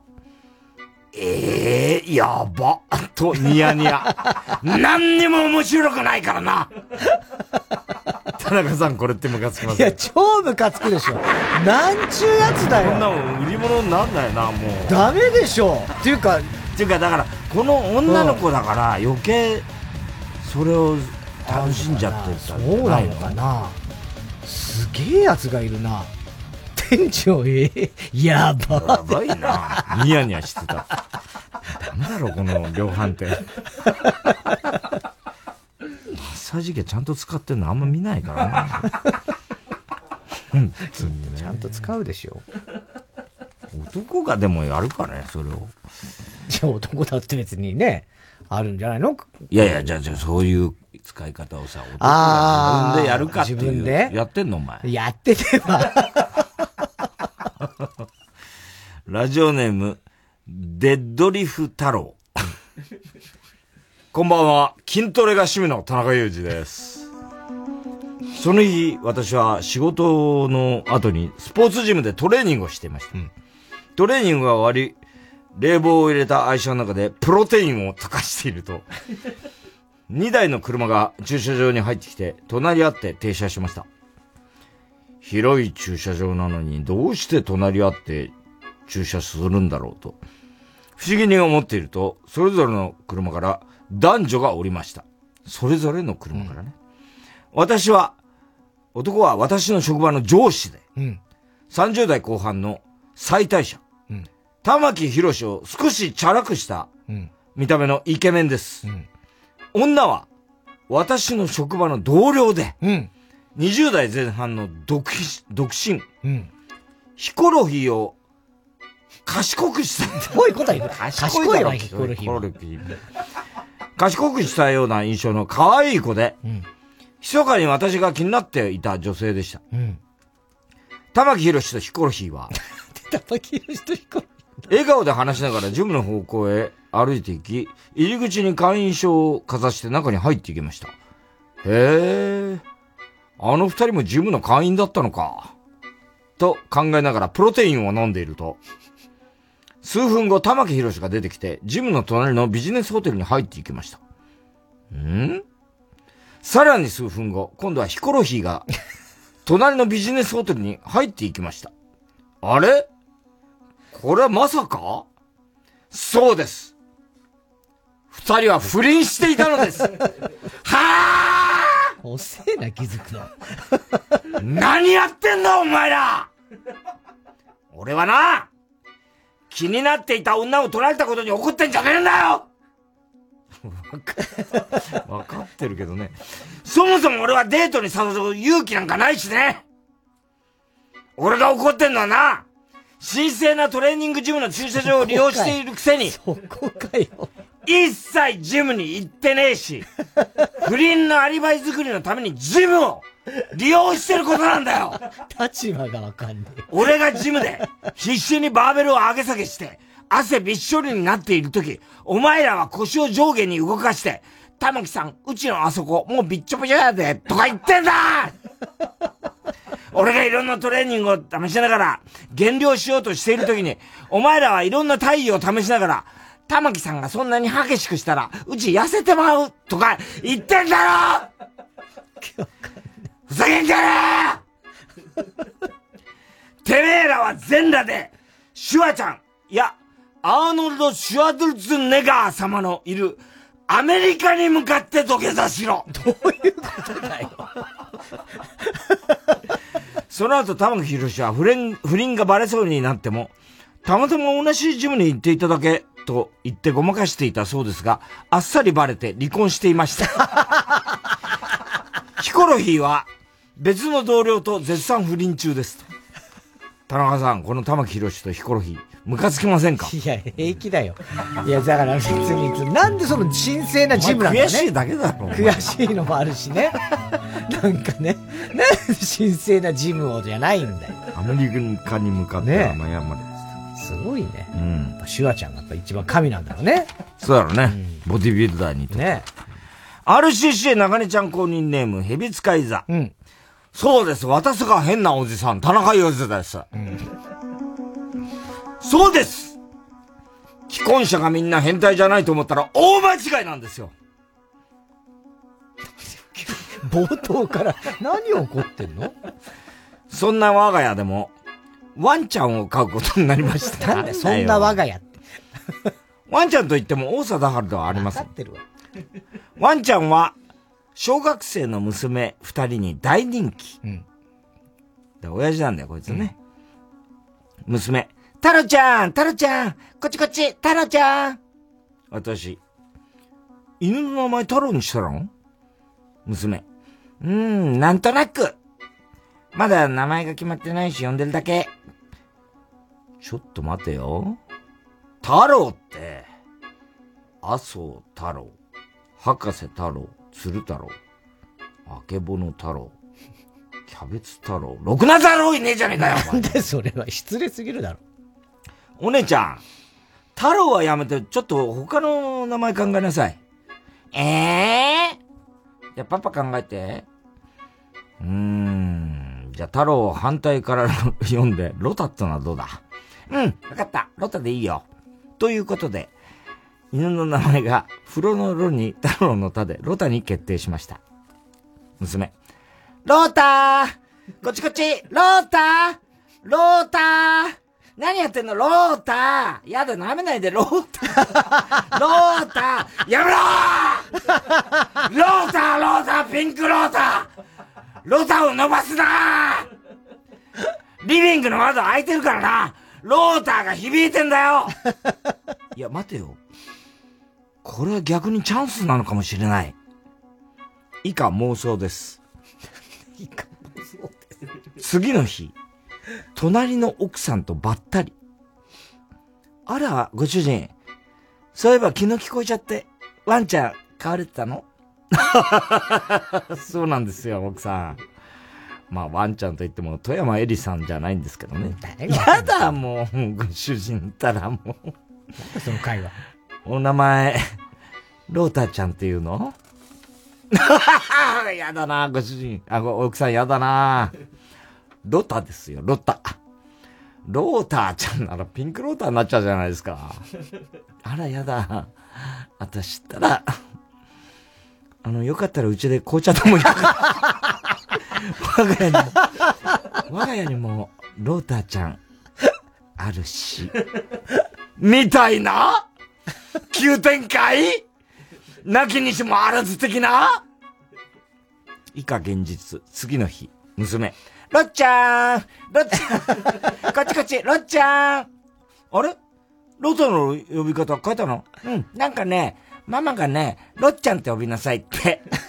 おーいおいおいおい、やっぱりローターに引っかかってたかやってんな、妻よ旦那に隠れてこそこそやってんだろうな。じゃなきゃローターに敏感に反応しないわなピンクローターだけに。いや別にやってようがやってまいがピンクローターだけにって何なんだよ。兄弟の下かペットの下か、最低の旦那だな。そんなところにあるはずもないのにってか全国の変態の皆さん、犯罪をしてはいけません。線路に逃げてもいけませんよ。自分の中で処理してください。田中さん、これってムカつきますよね。平気だよどこに何をムカつくんだよ。よく娘を出しにしてなあ、こんな話できるね。バカだね、ヘビ使い座は本当にね。はい、では続いてのコーナー行きましょう。 CD 田中。はい、 CD の歌詞の一部分に田中が以前この場で喋ったセリフを無理やりくっつけて作品を作ってもらっております。ラジオネーム三代目スナフキン。うん。ヤッターキング出ました。うん。山本正幸。うん。それと7月27日1時2分頃の田中。はい。誰が世の中名付けたか、僕らのやったま。飛び乗るメーカーはうちにだぞ、やったキング。国家の犬って言われるからなお前。国家の犬なのかね、やったキング。青い三角フラスコ。うん、はあ、兄弟仁義ですよ。うん、北島の親父。はい。北島三郎さんね。うん、それと、7月27日、2時40分頃の田中。うん、俺の目を見ろ、何にも言うな。何眉動かしてんだよ、もう。頭おかしいと思われてるやん、もう。手眉動かして。動かして、そんな歌い方だよね、でもね。うまいね。これだけで。ああ、うまいね。聞かすね。ほんとうまいんだね。ねえ。北島さんってね。すごいよね。聞いたね、なんかね。俺の目を見ろ。何にも言うな。眉動かしてます今、青戸さんがね。桑田さんが言ってたけど、うん、北島さんのね、歌、ほら、うん、一人紅白で歌って、歌ってみて初めてわかるって言ってたよ。うん、本当に難しいんだって。ああ、そうなんだ。で、帰ろうかなが難しい。ああ、帰ろうかなね。本当に難しかったって言ってたよ。ああ、そう。うん。帰ろうかななんで眉毛そんな眉毛しないし別に。でもあれもね、普通に聴いてると、歌えそうなんだけど、うん、本当に難しいって言ってたね。ねえ、うん、難しい歌多いよね。だからその昔のね、演歌なんか特にね。いや、本当にうまいですからね。うん、ラジオネームラクト。待っててごらん。大杉久美子。これアルプス少女ハイジのエンディングテーマですね。はい。それと7月27日、2時52分頃の田中。うん。もしも小さな小屋の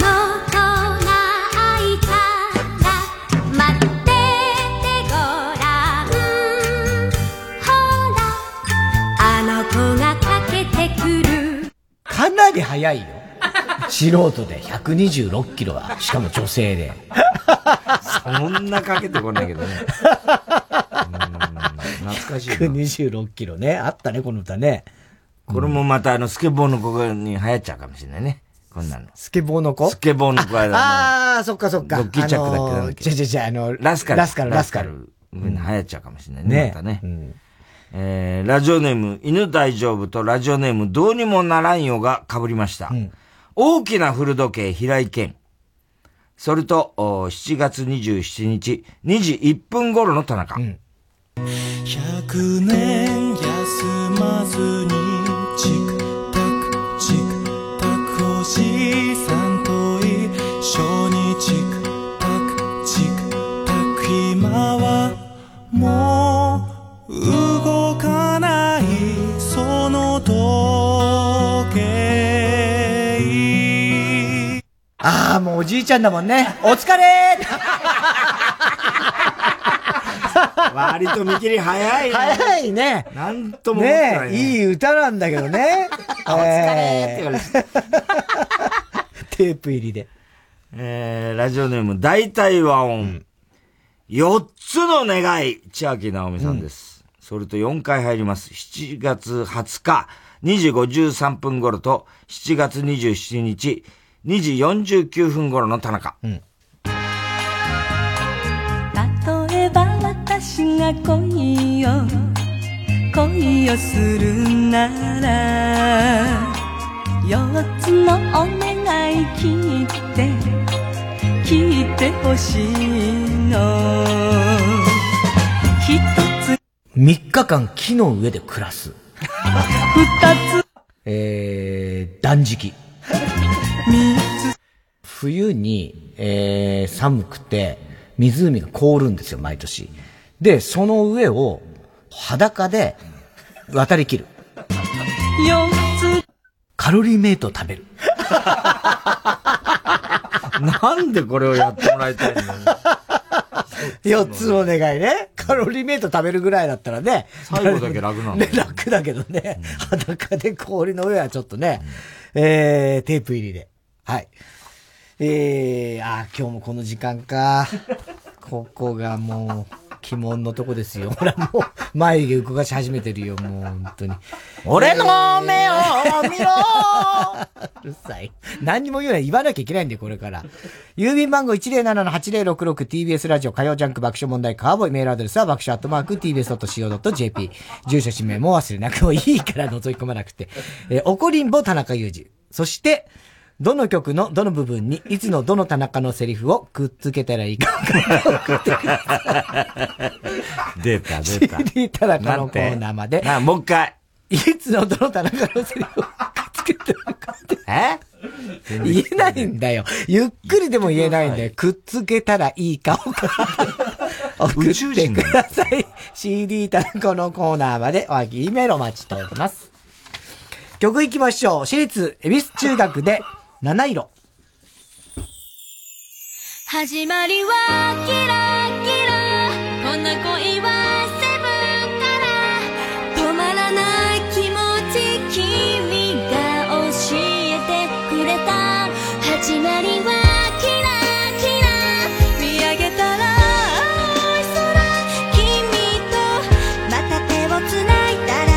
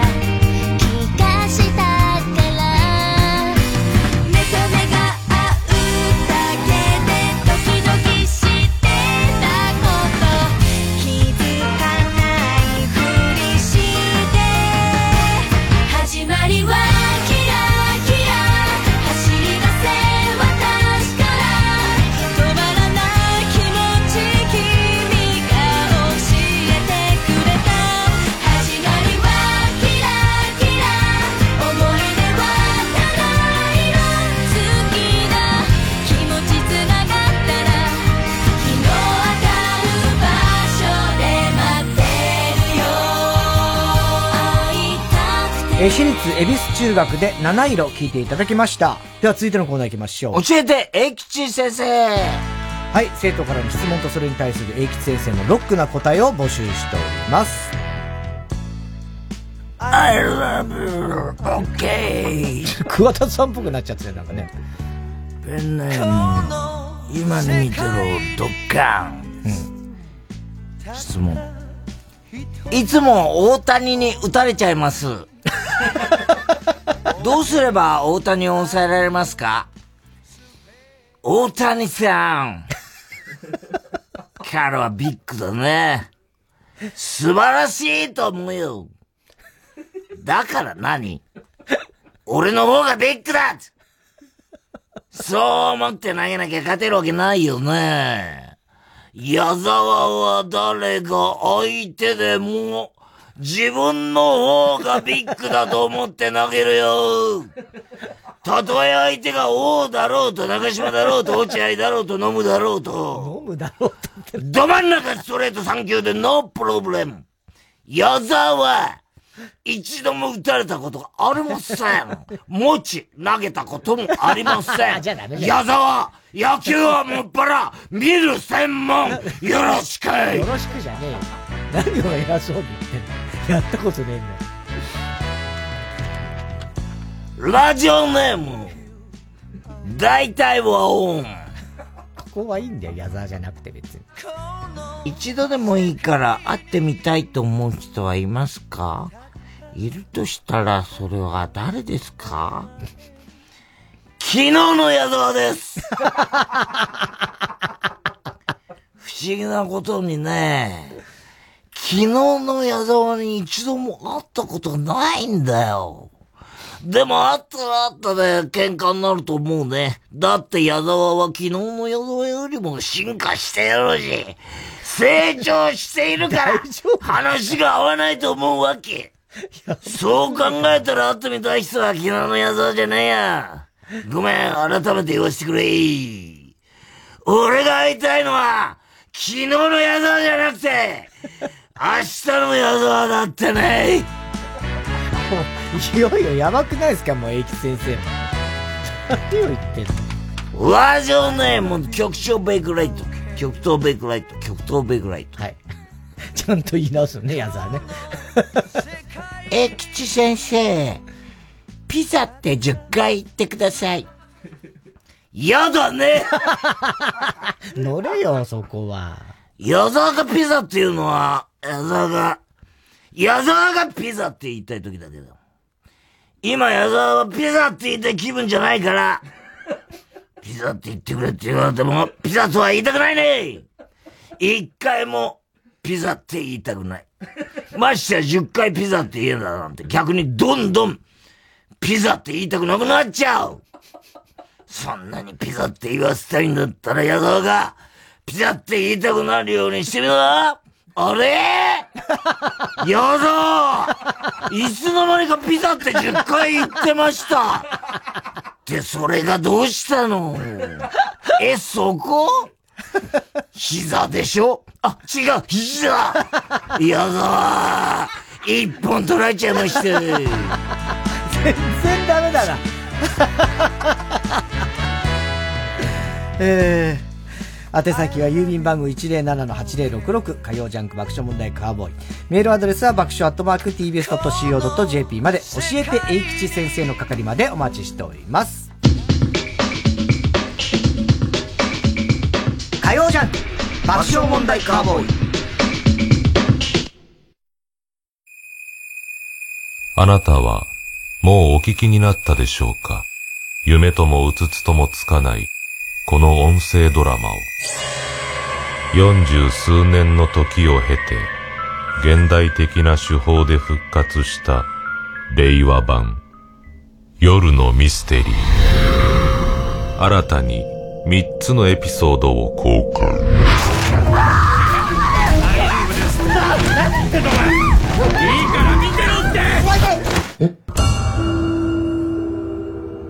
オーディオムービーシリーズで配信中。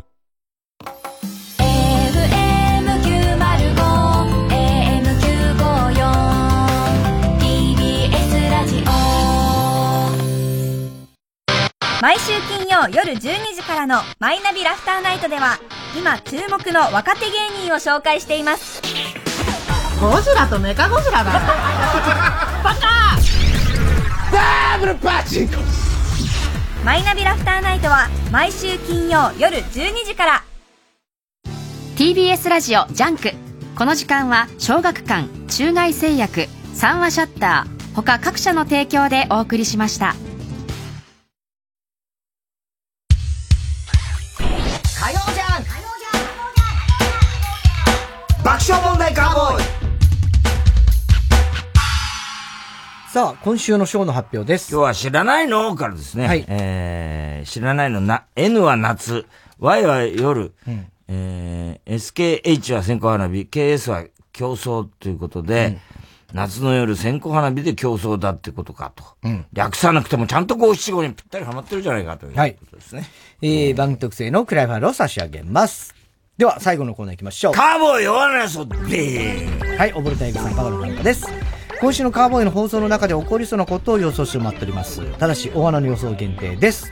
河村ちゃんが新入社員の時の出来事なんですけど、はいうん、RCC っていうのは、うん新入社員、女子アナウンサー、アナウンス部でも、最初の1ヶ月ってのは研修みたいな期間があって、各部署を、例えば総務とか、いろんなところの体験をするんだって、1ヶ月かけてね。で、その時に、ある、その、他部署の、他の部署の先輩男性社員に、キュンとすることされたんだって。さあ、それは何をされたのか。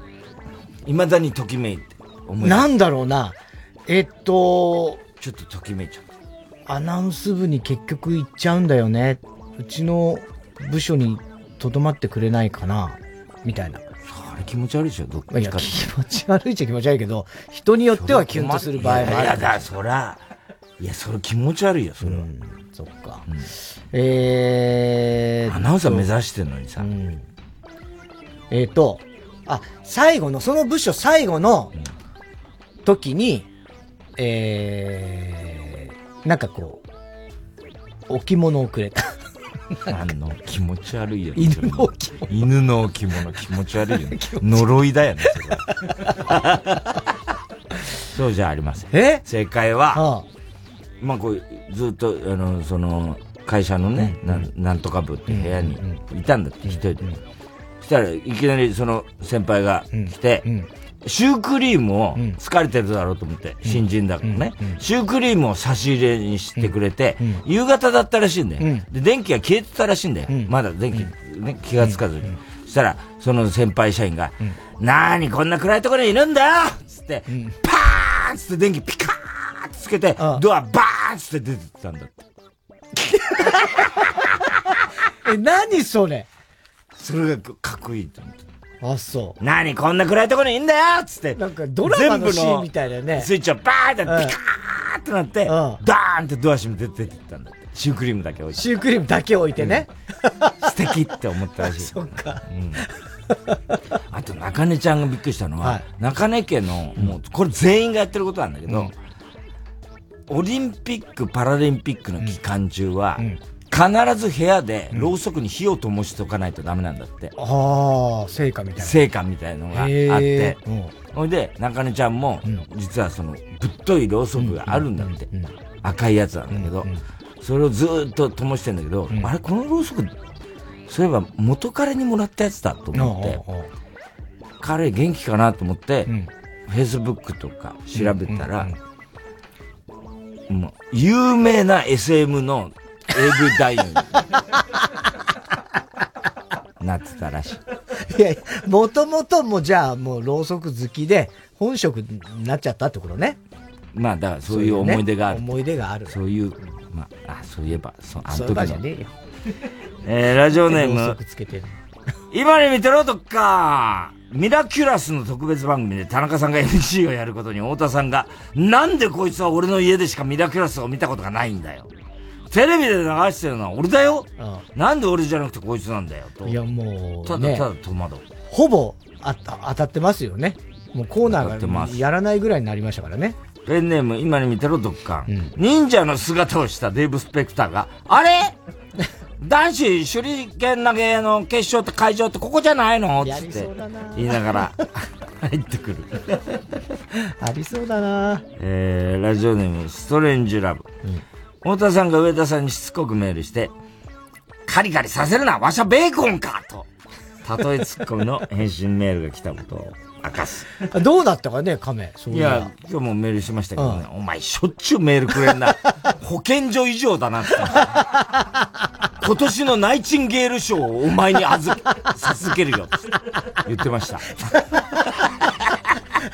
でナイチンゲール賞ラジオネーム大体和音、うん、劇団ひとりさんが爆笑問題の前に突然現れて、うん、こんなオリンピックの開会式は嫌だたけしさんから酷評されるっていうネタを披露するそういえば言ってたもんね、先週ね、劇団一人が傷ついてるだろうなっていうね、うん、話ね、うん、あ、ショーの人のラジオネーム、あ、ラジオネーム、はい、知らないのでショーを取ったのがラジオネームソートです、うん、はい、ソート新しい人かな、はい、番組特製のクラファイルを差し上げます、うん、ということでね、うん、明日が野球がオリンピック、侍ジャパン、そう、日本韓国ですよ、明日夜。あ、日韓戦。ああ、そうなんだ。うん、それは決勝ですか？いや、まだです。それで勝つと、うん、金か銀、決勝に行ける。昨日すごかったんでしょ？昨日すごかったよ。いい試合だったんです。昨日いい試合だった。で、まあちょっと残念だった、マー君がちょっと打たれて。ああ、打たれちゃった、ね。そうそうそう。うん、で、3対3の同点から、スリーランアメリカの選手が打って、それで6対3になって、中盤、うんうん、ああ、もうちょっと今日は負けかなーなんてなんとなく思ってたら、徐々に追いついてって、9回裏に同点に追いついたんですよ、6対6の同点に。うんうんうん、で、そうすると今、延長戦があるんだけど、延長戦っていうのは、ノーアウト1、2塁から、うん、始めるの、あー。で、あれでね。で、アメリカが10回の表、ノーアウト1、2塁だったんだけど、うん、それを、新人の、それこそ広島のね、新人の栗林投手。栗林、そう。ね、活躍しちゃってね。で、その投手が0点に抑えて、うん、で、その裏に、さよならです。日本が。うん、すごいよ。誰が打ったんですか？最後は甲斐。甲斐キャノンの甲斐。調子悪いってやつですよね。いや、甲斐は別に、心配だって言われてたじゃん。心配。ちょっと前、昨日のスポニチの取材の時、ほら、甲斐が心配ですよねって、打ってないからって言ってた。あ、俺言ってないですよ。甲斐は心配してないですもん。多分そう。記者の人が。あ、記者の人が、うん、あ、記者の人が言ってたのは柳田。あ、柳田。そう。柳田選手があんまり、ただ、昨日は柳田選手もちゃんと打ちましたしね。ああ。鈴木誠也の特大ホームラン。うん、まあ、坂本も打ちましたしね。うん、いい感じ。いや、だからね、すごくいい感じですよ。稲葉監督。今日さ、うん、ドキハキね。はい。聞いてたら、うん、もう本当面白い、今、ドキハキが。うんうん、で、宮沢さんは、うん、もう本当に怒ってるの。うん、もうオリンピック、ね。全否定なんだよ。うん、ね。で、山田雅人そうちゃん。はいはい、ほんまやなーとか言ってんだよ、前半ね。ほんまや、もう、だって感染者増えとるで、うん、オリンピックやっとる場合はないよとかってさ、うん、だからもう許せないですとか言って、うんうん、宮沢さん言ってて、うんうん、で、今日の語りの部分で、うん、侍ジャパン、昨日なんとか、星野に誓った、さよなら勝ち。すごいやりにくそうなんだよ、宮沢さんの前に。私はオリンピックは反対ですが、昨日はつい見てしまいました。それね。感動してしまいました。ごめんなさい。みたいな。我慢できないでしょう。それはね。ずっと語ってたよね。ねえ、日韓戦もだからどうなるかですよ、本当に。で、まあ、ただそこで別に。日本が例えば負けたとしても、まだ金メダルの可能性はあるんですよ。これ複雑で俺も今ちゃんと把握してないんだけど、その決勝。ボクシングがすごいね、女子のね。入江選手ね、うん。すごいですよ。カエルが大好きで、カエルの T シャツをいつも着てるって、だから、太田さんと一緒じゃねえかなと。でも、ぴょん吉じゃないらしい。そういうんじゃなくて、なんかこう、もうちょっと多分リアルなカエルの。和島さんとかに憧れてる。そうそう、だから和島さんがまさにカエル飛びのね、うん、やつだからね。それも、でも関係ない。本当のカエルが好きみたいですよ。ね。金メダル取って、この後はカエル探しの旅に出たいって言ったらしい。いいね。ね。それ流行語いくかもしれないね。ね、はい。すべての宛先は郵便番号 107-8066 TBS ラジオ火曜ジャンク爆笑問題カーボーイ、メールは爆笑@tbs.co.jp です。小田さん、明日は水曜ヤングジャンク山里、お前しずちゃん大丈夫なのか、お前山里お前も帰りを咲かせかけないでしょそこは。山里亮太の不毛な議論です。あなた私をおもちゃにしたのね。どういうことなの、あなた私をおもちゃにして